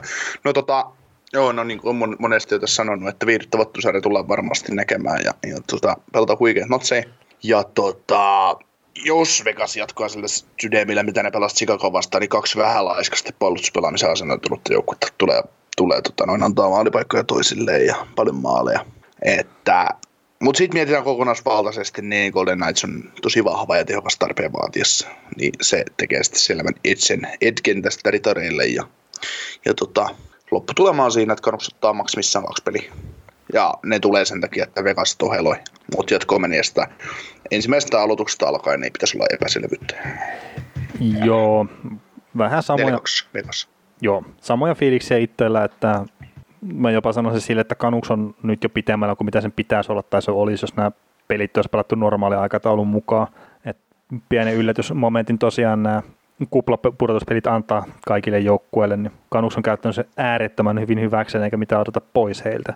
Mutta Niin ja nyt on sitten, kun jotkut, jotkut puhuu sitä, että nämä joukkueet, ketkä pelaa ensimmäisen pudotus playerit, niin ne olisi vahvoilla ne kaksi joukkuetta kahdeksasta nyt on sitten toisella kerroksella. No niin, no siis tietenkin parhaat on ollut parhaat, sit kun, sit kun on pitänyt olla. Mutta tosa, tosiaan niin tämä Vegasin hyökkäyksen laajuus ja muutenkin koko kokoonpanon laajuus, niin kyllä mä nyt koen, että tämä on vaan aivan liian vaikea pureskeltava sitten kanuksin pelaajille, että mä en usko, että tästä tulee mitään kunnon sarjaa silleen vaan, että Vegas marssii tästä helposti jatkoon ja onko se nyt sitten 4-2 vai 4-1 vai mitä, niin sillä ei ole loppupeleissä mitään merkitystä. Mutta Neljä voittoa riittää. niin, neljä voittoa riittää, mutta että Mark Ramos on aivan huikea ja Quinn Hughes ja Elias Pettersson jatkaa sillä maagisella tasolla, miten ne voi jatkaa, niin sitten tästä saattaa tulla tiukkakin sarja, mutta siihen mä en usko tällä hetkellä hetkeäkään. Kyllä. Mutta sitten olisi vielä yksi ottelusarja jäljellä, eli Colorado Avalanche vastaan Dallas Stars, ja nämä pelit alkaa tosiaan tänään jo lauantaina, ja sitten jatkuu maanantaina 24.8. ja sitten on keskiviikkona 26.8. ja perjantaina 28.8. sitten neljäs peli. Ja sitten tarvittaessa 38. sunnuntaina ja heti perään maanantaina 31.8. ja sitten viimeinen peli, jos, jos nyt tämä olevina seiskapeli veny, niin jos keskiviikkona toinen yhdeksättä. Coloradon erikoistilanteet tähän mennessä pudotuspeleissä, niin ylivoima 30,6 ja alivoima 88 prosenttista. Ja Dallasilla niin ylivoima 20 prosenttista ja alivoima 76,7 prosenttista. Mitä sä naurat, Niko? Se, että jos Flyersilla ja Andersilla se 90 prosenttia, 90 tuntumassa näiden yhteenlasketut tulokset, niin onko toi nyt sitten 108? On. Muistan Colorado, Colorado lukemaan, että laskeks mä nyt ihan oikein? Niin, no sikäli kun ne on oikein merkattu sinne, niin Joo, siis toi kol- 30,6 on aika hirvittävä lukema, mutta siitä, siitä iso kiitos Arizona Coyotesille. Joo. Ja no siis Boston ihan lätkytteli tuolla prosentilla läpi koko pudotuspelit viime vuonna. Että. Mm. Toki ne pelas Torontoa vastaan sen ensimmäisen kierroksen. No niin, se antaa vähän siimaa sitten. Ja, Se on, kans, se on idän, idän Arizona. Mutta tota, Colorado kaatoi ensimmäisellä kierroksella Arizona tosiaan otteluvoittoon 4-1 ja se, että ne nyt se yhden ottelu onnistui jotenkin puppeloimaan Darcy Kemperille, niin annetaan se heidän anteeksi, mutta sen jälkeen oli aika tylyä meininkiä kyllä sitten. Ja Dallas sitten Calgary Flamesin voitti 4-2 ja siinä oli mun mielestä kaksi aika sekavaa joukkuetta vähän pelailemassa vastakkain ja Dallas oli se vähemmän sekaisin ja meni sillä sitten jatkoon. Joo, me ollaan Calgaryn ongelmista paljon puhuttu, mutta otetaan nyt se huomioon Dallas ja Calgary välisestä sarjasta, niin Calgary oli 13 sekunnin päässä 3-1 sarjan johdosta. Niin ja sitä ei, ei se ketään enää tässä kohtaa kiinnosta. Ei, mutta se on niinku just, että kuin pienistä asioista kiinni on, että, että tekikö Pavelski siinä tasoitusmaalia jatkoilla, ei Klingberg, ei kun Klingberg lauko ja Radulov ohjasi sit se voittomaali sit jatkoilla, mutta se, että ne menetti, ne menetti sen pelin, neljännen pelin, Dallas tuli sarjassa tasoihin, sitten seuraavassa pelissä Dallas ymmärsi taas puolustaa ja piti, piti tota noin Kälkärin yhdessä maalissa, voitti 2-1 Lindbergin voittomaalilla. Ja sitten viimeinen peli nyt olikin sitten, että ensimmäiseen kuuteen minuuttiin Kälkäri kolmeen nollaa vaan hävitäkseen neljällä maalilla. Niin tota, öö, mitä? No joo, ja siis mä en ole sitä peliä kattonut, mä katsoin highlightit tänään, niin oli taas kyllä just semmoisia maaleja Dallasilla, että sen vara, jos ne hyökkäyspeli laskee, niin onnea vaan. Että mm. oli just semmoista pinkkiponkkia siellä, että ei, ei paremmasta väliä, että sille niin vähän käy sääliksikin maalivahtia, että sitten kun se aina pomppaa jostakin, mutta ei se Talpottikaan kyllä sitten hyvin pelannut, että ei, ei, ei siinä. Mutta tota, toi on erikoinen, että siinä oli kaksi huonoa joukkuetta vastakkain ja vähemmän huono meni jatkoa. Niin kuin sitä vähän tavallaan olettaa sopikin, että kumpi tekee vähemmän virheitä, niin jatkaa sarjasta, mutta, mutta tota, mennään tuohon Coloradon kohta, mennään nyt tätä Dallasia, kun mä rupesin tästä, tässä hehkuttelemaan näitä juttuja, niin, niin, niin, niin Hehkuttele vaan. tulevaisuutta ajatellen, niin, ja tähän ottelusarjaan tultaessa, niin jos jotkut on ihmetellyt sitä, minkä takia mä annan Klingbergin niskaan paskaa, niin näytän Nathan Mätkinnon minulle ja kaikille, että minkä takia minä vihaan John Klingbergia tai en voi sietää häntä puolustajana. Näytä. Tee McKinnon minulle se palvelus. Anna minulle hauvikset tälle mun väitteelle. Ah, niin ei tarvita kuin McKinnoni siihen, että se näyttää sitten, että minkä takia niin. Klingberg on huono puolustaja. niin, mutta todista se kaikille. Todista. Tee, tee minun puolesta se, että minun tarvitse selittää sitä, että minkä takia tämä on farssi.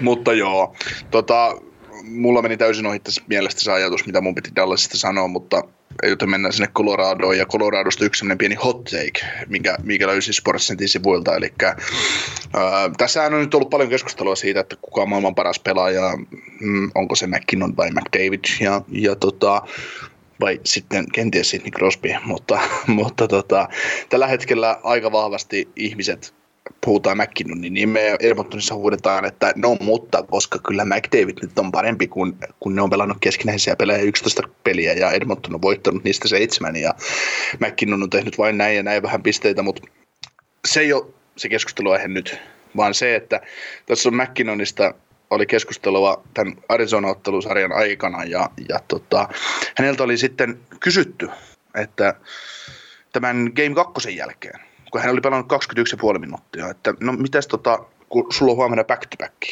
alle 24 tunnin levolla, että mitä sä, mitä sä niin meinaat selviytyä tästä pelistä. Ja sitten sanoi, että, että onko sulla jonkinlainen ongelma, niin McKinnon oli vastannut, että ei, että, että se on syy, minkä takia hän voittaa nuo niin kuin kuntotestit joka vuosi niin joukkueessa.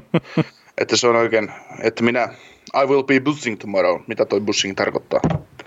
Surise. niin. no, mäkin on tota, noin Game 3 sitten 23,5 minuuttia, 2 minuuttia, 2 minuuttia enemmän peliaikaa, mitä, mitä ensimmäisessä matsissa. Ja, ja tota, en muista, te, mitä teki pisteitä siihen kolmanteen peliin, mutta mut kuitenkin niin hän oli taas niin kuin ylikylä siinäkin matsissa. Että, öö, joo, Joo, ja siis... Et semmoinen, semmoinen. Toi nyt tietenkin, että keskustellaan, että kuka on maailman paras pelaaja tässä kohtaa, niin kyllä mä nyt ymmärrän, että se pudotuspeleissä keskustellaan, mutta että McDavid ei pelaa tällä hetkellä, niin se on vähän hölmö se keskustelu. Mm. Eikä, eikä se McDavidista jäänyt kiinni nytkään, Edmontonin homma. No ei, no ei se nyt jäänyt siitä kiinni. No siellä, ei, siellä jos maalivahit saa se silmänsä kiinni, niin se saattaisi olla eri tilanne.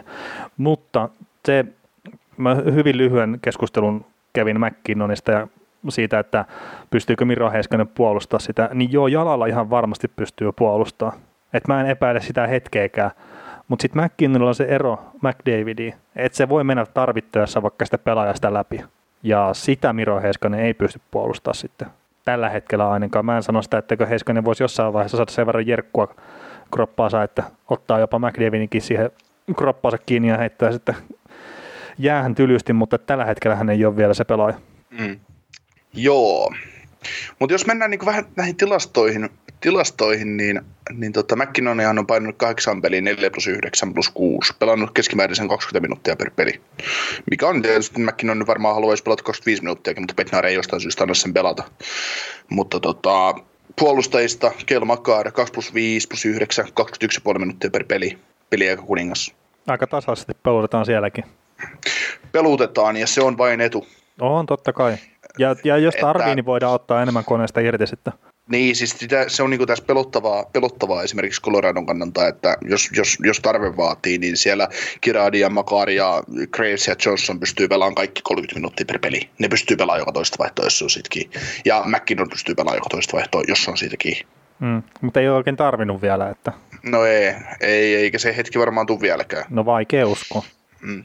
Et sanotaan, että jos käännetään tämä Dallasin puolelle niin nämä tilastot, niin Heiskanenhan on joukkueessa jäänyt sen pistepörssijohtaja 3 plus 9, 9 peliä, plus 5, 26 minuuttia per peli.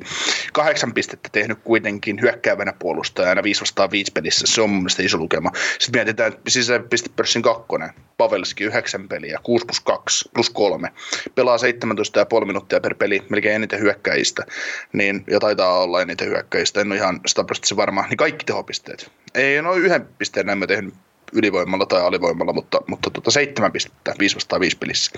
Nämä on niin kuin semmosia, että, että näissä jätkissä on vielä potentiaalia olla niin kuin tehokkaampia se erikoistilanteessa. Joo, ja sekunnit pelaa pikkasen enemmän per Joo. peli, mutta että tainnut yhden tai kaksi peliä pelata vähemmän. Joo, mutta tota, jos mietitään tilastollisia juttuja ja näkökulmia tähän ottelusarjaan, niin mun mielestä mielenkiintoisin näkökohta on se, että pelaako John, Gli- tai John Greenberg, hm, anteeksi, Esa Lindel ja Miro Heiskanen, niin keskimääräisesti yli 30 minuuttia per peli tämän ottelusarjan läpi. No ei pitäisi pelaa, mutta voi no olla, että jos ne, meinaa, jos ne meinaa millään tavalla niin taistella voitosta, niin niiden pitää pelaa. Mä luulen, että käytännössä joka vaihdossa siellä jompikumpi kentällä, Heiskanen tai Lindel, ja joka vaihdossa kun Dallas joutuu aloittamaan omista, niin siellä on aina jompikumpi pakki jäällä, numero nelonen tai kaksi kolmonen. Mm. Ja todennäköisesti usein molemmat. et, et jos Lindell, Lindell on hakannut ilman yhtäkään jat, kunnon jatkoerää, niin 25 minuuttia per peli ja Heiskanen 26 minuuttia per peli. Ja nyt niiden täytyy No ne saa aika hyvin pimennettyä tuon Kälkärin ykköskenttä, mutta nyt sitten täytyy pimentää yksi NHL parhaista pelaa, pe, yksi maailman parhaista jääkiekkoilijoista ja yksi maailman parhaista jääkiekkokentistä, ja niitä on aika, kaksi aika hyvää kenttää vastapuolella. Niin kyllä tässä peliajat nousee. Niin, ja sitten on kuitenkin kyse siitä, että nyt ei pimennetä sitä semmoista kenttää tai semmoisia pelaajia, mitkä on tupannut hyytymään pudotuspeleissä. niin. Nyt, nyt, se, nyt pimennetään sellaisia, on tarkoitus pimetä sellaiset pelaajat, ketkä parantaa peliä, kun pelit kovenee. Niin. Mm, et, et niin kuin, niin kuin tuossa sanoin, että mie, tässä ottelussa, jos Heiskasta ollaan nostamassa NHL parhaimpia puolustajien nyt näiden yhden pudotuspelikierroksen takia, niin jos se tässä ottelusarjassa tekee sen, että McKinnonilla pelaa 0 plus 0 Game 7 jälkeen taulussa, ja Heiskanen on tehnyt muutaman pisteen, niin sitten se voidaan nostaa. Tai vaikka palaisi 1 plus 1, niin se on aika hyvä saavutus. Niin, siis ei, ei, ei mitään Miro Heiskaselta pois tietenkään, mutta että se nyt, että neljä pistettä, kun se teki siihen viimeiseen peliin. Ja sitten että joo, että puolustajat, mitkä on tehnyt neljä pistettä tai enemmän sarjan ratkaisevaan peliä, että niitä on vaan tämän ja tämän verran. Niin joo, tosi kiva, että on just tuommoinen kyseinen tilasto olemassa, että montako pistettä on joku puolustaja tehnyt karkauspäivänä. Niin, Ei. sillä on merkitystä, sillä on merkitystä tuossa hiirenpaskan verran, koska kun Kei Mykkönen alkaa Colorado vastaan. Että. Niin, ja sitten just ne pisteetkin oli semmoiset, että ei mikään dominanssin kautta tullut. Toki Miro on saattanut olla nyt ne pisteiden ulkopuolella älyttömän hyvä, mä en sitä kiistä, ja Miro Heiskanen on ihan älyttömän hyvä kiekkoilija, mutta kun jotenkin se hehkutus, mikä tulee mikä mulle tulee mieleen, se pelkän niin tekstiteiden seuraamisen kautta. Ja sitten kun se johdetaan vielä niiden suomalaisten NHL-toimittajien puolesta, mitkä ilmeisesti katsoo jopa niitä pelejä, mutta ne kuitenkin katsoo vaan sitten, että mikä on ne pelitilastossa näkyy, että on montako pistettä, niin se niin kuin vähän ihmetyttää. Mutta siis Heiskanen on paras suomalainen puolustaja NHL, se ei siitä kahta sanaa, mutta ei nyt ihan NHL paras puolustaja vielä ole. Ei, ei. Ei, ei, että paljon vaatii vielä päästä Norris-keskusteluihin mukaan. Että. Mm.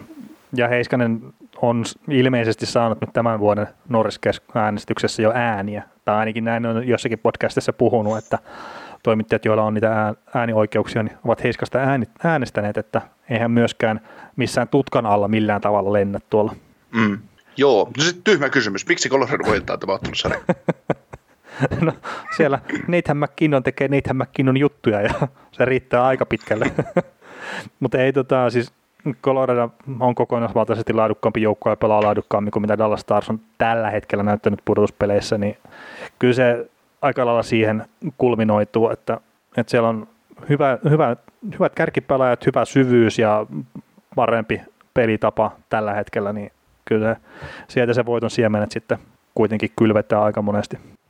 Joo, no tota, sitä juuri, mä itsekin samaa mieltä, että, että kun Coloradosta puhutaan paljon yhden kentän joukkueena, tai puhuttiin joskus, niin sitten kun sinne tuotiin Donskoi, Kadri, Puragowski sisään, niin niillä on kaksi todella vahvaa kenttää. Ja just, just joku JT Confer pystynyt pelaamaan aika paljon niin kuin, tekemään pisteitä kolmosentterinä, vaikka on ollut tota, ilman ylivoimavastuuta. Sama Donskoi, Donsko ja Konferi on molemmat ollut esimerkiksi sellaisia kavereita, että Konferi tehnyt 3 plus 3 näihin pudotuspeleihin kahdeksan otteluun, Donsko 7 otteluun 3 plus 3, molemmat Konfer plus 6, Donskoi plus 5 ja Donskoikin, niin, tai molemmat pelaa tuommoista 14-15 minuuttia per peli. Donskoi 85 pinnaa kaikista pisteistään runkosarjassa 5 5 pelissä. Niin tämä on sitä leveyttä, kun sulla on tällaisia kavereita, ketkä pystyy toteuttamaan niin se kuva leve, antaa kuvan leveydestä. Ja sitten kun kärkijätkät on, on sellaisia, että jos McKinnon ei pysty syöttämään, niin se tekee itse. Jos McKinnon ei pysty tekemään itse, se syöttää. Tai sitten se vaan, jos ei sillä ole mitään paikkaa, minne se syöttää, tai mitään paikkaa, mihin se vetää, niin se liikkuu sen verran, että se tekee paikan. Ja jos ne pääsee hyökkäysulle pyörittämään Makarin kanssa keskenään, niin, niin tota, kun ne täytyisi molemmat tuplata, mm. sitten sinne jää yksi pelaaja suojaamaan kolmea muuta, niin se on aina semmoinen, niin kuin, se on aina vaaran paikka. Joo, se on vähän tekemätön paikka. Mm. No tota, kysytään vielä tyhmempi kysymys. Mikä tekee Dallas voittaa tämän sarjan? Niin. se tota, No yksi on semmoinen, että jos pistetään Lindel, Heiskanen ja Oleksiak, niin pelaamaan pakkina kärkikentän tulos. Sitten mietitään, että jos Rick Bowness älyväisi joskus tehdä semmoisen ratkaisun, että pistäisi Robe Hintze ja Dennis Kurjanovin samaan kenttään. Ne on pelannut paljon yhdessä, mutta ei ole pudotuspelissä vielä lyöty. Se on salainen ase siellä. Kaksi nopeata hyökkää ja Kurjanov painoi 4 plus 1 tuohon viime peliin. Ei paljon huudeltu, mutta siitä. Käsittämät No ei siitä kauheasti Suomessa huudettu, että Kurjanov teki neljä maalia, mutta Heiskanen teki yksi plus kolme, että kumpi sai enemmän huomioon. Niin. tota, siinä, on, siinä, siinä on yksi sellainen asia. Sitten Dallasin vahvuus verrattuna Arizonaan, no niitä on paljonkin, mutta yksi on semmoinen, että Dallas muuten pistää sitä Avalanche maksaa hintaa, jos Avalanche haluaa tulla maalille tai mihinkään muuallekaan. Et se, on niinku, se on yksi semmoinen juttu. Mietitään, siellä on Gogliano, Faxa, Komeau. Se on aika karmiva kolmoskenttä, neloskenttä, mikä se sitten ikinä onkaan. Joskus ne voi ykköskenttä tosi joukkueessa. Ja voi tuloksellisesti olla tehdä niitä pisteitä. Ja sitten yksi sellainen iso pointti, mistä säkin oot maininnut, niin Jamie Benn, Alexander Radul, Taldersekin erävät tilastojen valossa pelaamaan tämä ottelusarja. Se on yksi juttu, minkä takia Dallas voisi voittaa tämä sarja. Et, äh, kyllä niin kun Dallasin lähtökohta on se, että täytyy puolustaa sitten ja todella hyvin. Ja pyrkiä pelaamaan sitä 0-0 noita kahta kärkikenttää vastaan. Ja se on Dallasin avain, missä ne voittaa tämän sarjan, tai se ilkeys. Sitten tulee se, että joku Jamie Benn äh, teki yhden maalin tässä Kälkärisarjassa niin, että oliko se just Game Vitosessa, kun ne pääsi Sekinin kanssa kahdella kahta vastaan läpi. Sekin on to, lähti syötön takakulmalle ja, ja Jamie oli päättänyt, että hän menee maalille, kukaan ei pysäytä häntä. Siinä lähti maalit ja kaikki muut paikaltaan, mutta teki kyllä maalin. Maali lähti sitten, sitten Benin voimasta pois paikaltaan, mutta äh, parhaimmillaan kun Jamie Ben oli pistepörssivoittaja NHL, niin hän, hän on myös semmoinen kaveri, joka pystyy tykkää pelata sitä pikkusikaa. Hän hakkaa mm. paljon siellä tilanteiden ulkopuolella ja tilanteissa. Hän ei vaan saa jäähyä siitä, koska hänellä oli tähtistatus, tai oli silloin. Hän on edelleenkin semmoinen, että hän on parhaimmillaan beast mode tuo kentällä, mutta sitä ei ole kauheasti näkynyt tässä viime vuosina sitä Jamie Benia, mikä perään mä oon huudellut meidän podcasteissa aika paljon, mutta mikäli hän nousee Sekinin kanssa sille tasolle, mitä nämä on parhaimmillaan pystynyt olemaan, niin kyllä siinäkin sitten Coloradollakin on tekemistä, että nämä kaverit pysyy kiinni, mutta siitä nyt ei kauheasti valo, valopilkahduksia näkynyt. No joo, ja sitten sanotaan, että nämä kärkihyökkäät nousee omalle tasolle, niin se auttaa jo tosi paljon, mutta sitten kun niiden puolustajien pitäisi jatkaa sitä hullua pistetehtailua, mitä niillä oli tuossa aikaisemmin pudotuspeleissä. Ja jos nämä hyökkäjät nyt nousee mm. omalle tasolle, niin mikä on se todennäköisyys, että Miro Heiskasta ja kumppanit jatkaa samalla tasolla pisteiden tekemistä? Mm. Et, et, se, se, ei riitä. No Heiskanen, että... voi, he, no, no Heiskanen voi tavallaan jatkaakin. Yli piste per pelitahilla. Niin, jos syökkäys antaa vähän tu- tu- tukea no, joo, no joo, mutta siltikin jotenkin aika heikkona pitäisin sitä lähtökohtaa, että jos hyökkäys herää ja puolustajat jatkaa edelleenkin samalla tahilla sitten pisteiden tekemistä. Että kyllä se nyt jostain on... Niin siinä, vai, niin, niin no, siinä, siinä vaiheessa, jos näin on, niin siinä vaiheessa Coloradokin on ottanut 14 maalia taululle. Mutta si, tota, si, sattuu käymään niin. Mutta tota, sehän tässä on tämän kauden runkosarjan osalta mielenkiintoinen, että Colorado Avalanche ei voittanut Dallasia kertaakaan runkosarjassa. Ja hmm. kaksi maalia saivat parhaillaan taululle sitten runkosarjapeleissä yhteen otteluun. Niin en mä tiedä, olisiko siellä jotain pientä peikkoa sitten tuskin, mutta Dallas ei ole sama joukkue kyllä nyt kuin mitä se oli runkosarjassa. Tai ainakaan hmm. mä en ole nähnyt sitä samaa tiiviyttä siinä pelaamisessa. Ja sitten jos kelaa vähän pitemmälle taaksepäin, niin ei se nyt aikaisemmilla kausilla sitten, että olisi ollut mikään ongelma toi Dallasin voittaminen Coloradolle. Mutta jos Dallas löytää jostain sen runkosarjan tiiveyden siihen pelaamiseen, niin kyllä niillä sitten on tietenkin se mahdollisuus. Mutta se, se kiekko, mitä ne esitti Kälkäriä vastaan, niin ei, ei, ei, ei, ei pienintäkään palaa. Joo, ei siinä tapauksessa. Mutta toisaalta se, että ei tämä Coloradokaan yhtään niin sanotusti tosi peliä vielä näissä pudotuspeleissä pelannut. Et nythän se voi olla, että ne joutuu Dallasia vastaan pelata tosissaan ja ne joutuu semmoiseen testiin, mihin ne ei ole valmiita. Joo, mitä tota noin, miten se round robin peli meni? 4-0. En muista. Coloradolle taisi mennä. Joo, en muista ulkoa. Franku, Frankus, Franku, Frankus piti nollapeli siihen. Joo. Sen verran, sen verran, semmoinen muistikuva on, mutta joo. Tässä muuten, tässä on mielenkiintoinen maalivahtiasetelma tähän ottelusarjat. Grubaueriahan ei testattu Arizona-sarjassa kertaakaan. Kudobin ja testattiin sen sijaan jonkin verran, ja Kudobin tulee olemaan se maalivahti, vaikka, joka pelaa, vaikka Pisoppi tulisikin kuntoon. Koska Pisopilla tuppaa olemaan se, että se pelaa yhden pelin ja sitten se on kaksi viikkoa unfit to play. vaikka ei sillä kävisikään mitään siinä välissä, vaan se on ollut seissyt maalissa 60 minuuttia, niin se on unfit to play kaksi viikkoa. Mutta se on saanut traumaja, kun häntä kohtaan on lauvattu kiekkoja. ei pysty meneen enää. No joo, ei vaan. En tiedä mikä, mikä vaiva Pisopilla on, mutta, mutta se maalivahtiasetelma, että kun tosiaan Grubaueri ei ole testattu, niin, niin tota, kummalle sä pistäisit tämän ottelusarjan maalivahtipelaamisen? Ää, no toi onkin hyvä kysymys sitten, että, että, että kummalla on nyt parempi maalivahtipeli. Jos nämä, jos nämä päättää ruveta tekemään sitä, että uno, nämä molemmat joukkueet päättää unohtaa puolustuspelaamisen. No ok, Starsin liike ei riitä punaviiva, punaviiva pidemmälle, mutta, mutta tota, jos ajatellaan, että pelataan hurlumheilätköä, niin kumman maalivahti on se, joka kannattelee joukkueen pidemmälle?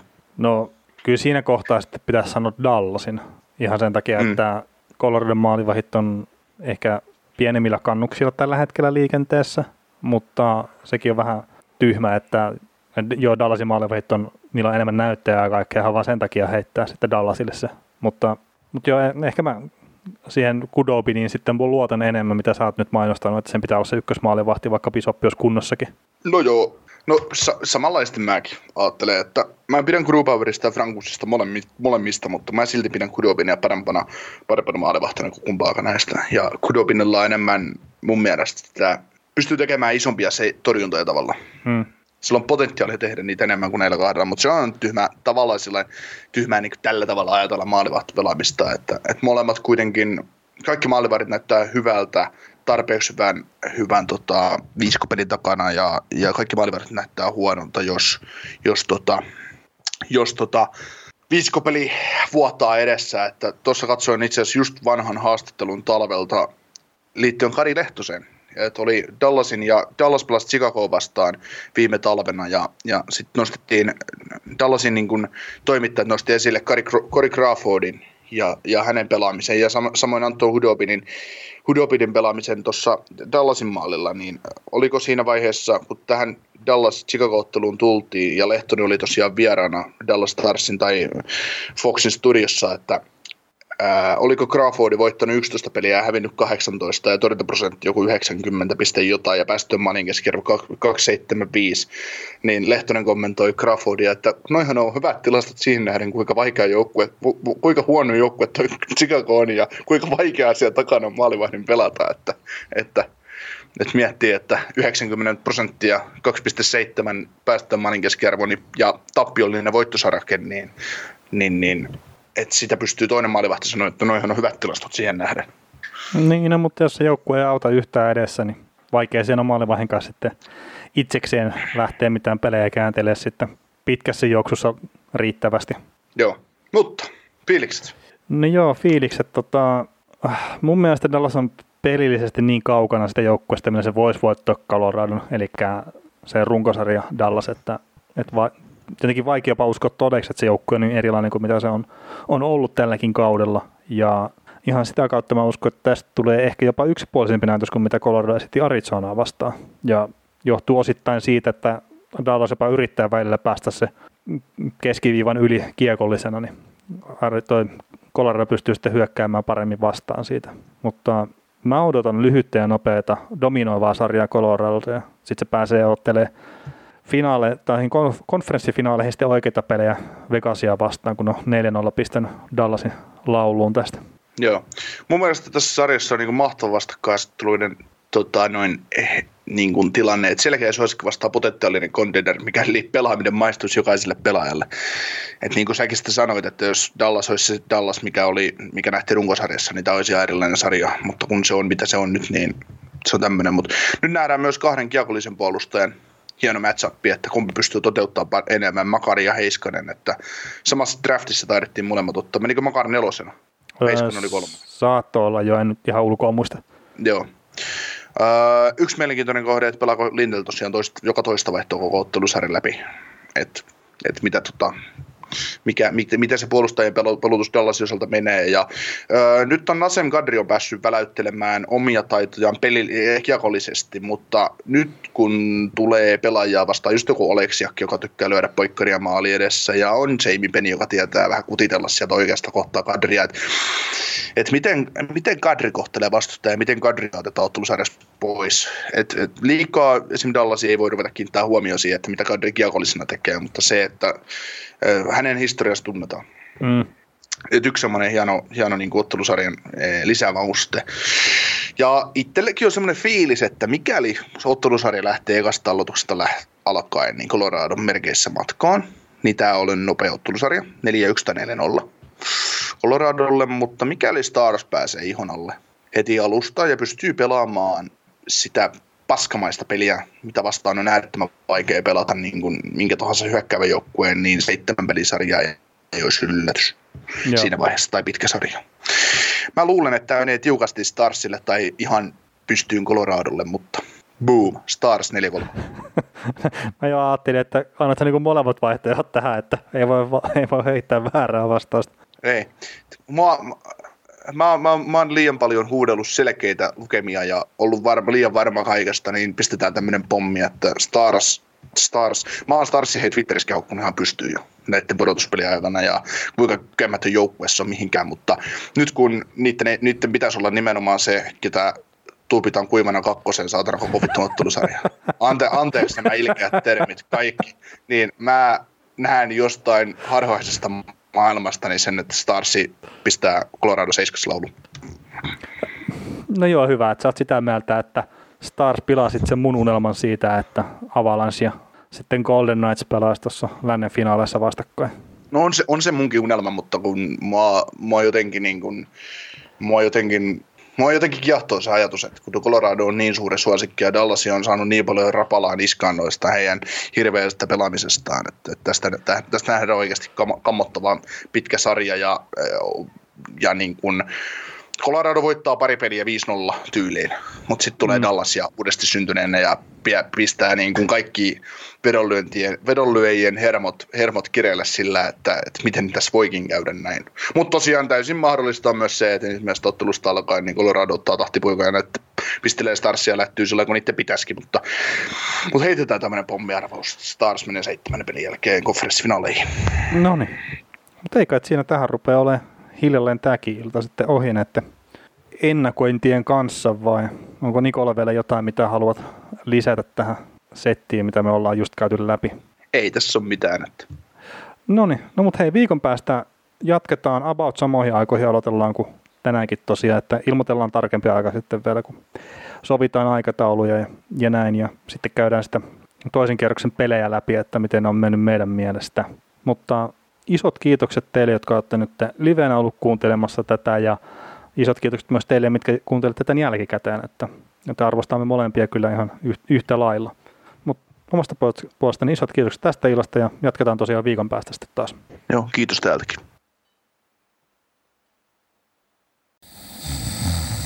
Nukkuvatko rahasi käyttötilillä? Laita ylimääräinen varallisuus kasvamaan korkoa. Big Bankin säästötili on helppo ja joustava tapa säästää – Voit tallettaa ja nostaa rahaa säästötililtäsi ilman kuluja tai rajoituksia. Tarjoamme nyt uusille Big Bankin asiakkaille säästötilin 3,90 prosentin korolla kolmeksi kuukaudeksi. Tarjous on voimassa toukokuun ajan. Avaa säästötili osoitteessa bigbank.fi.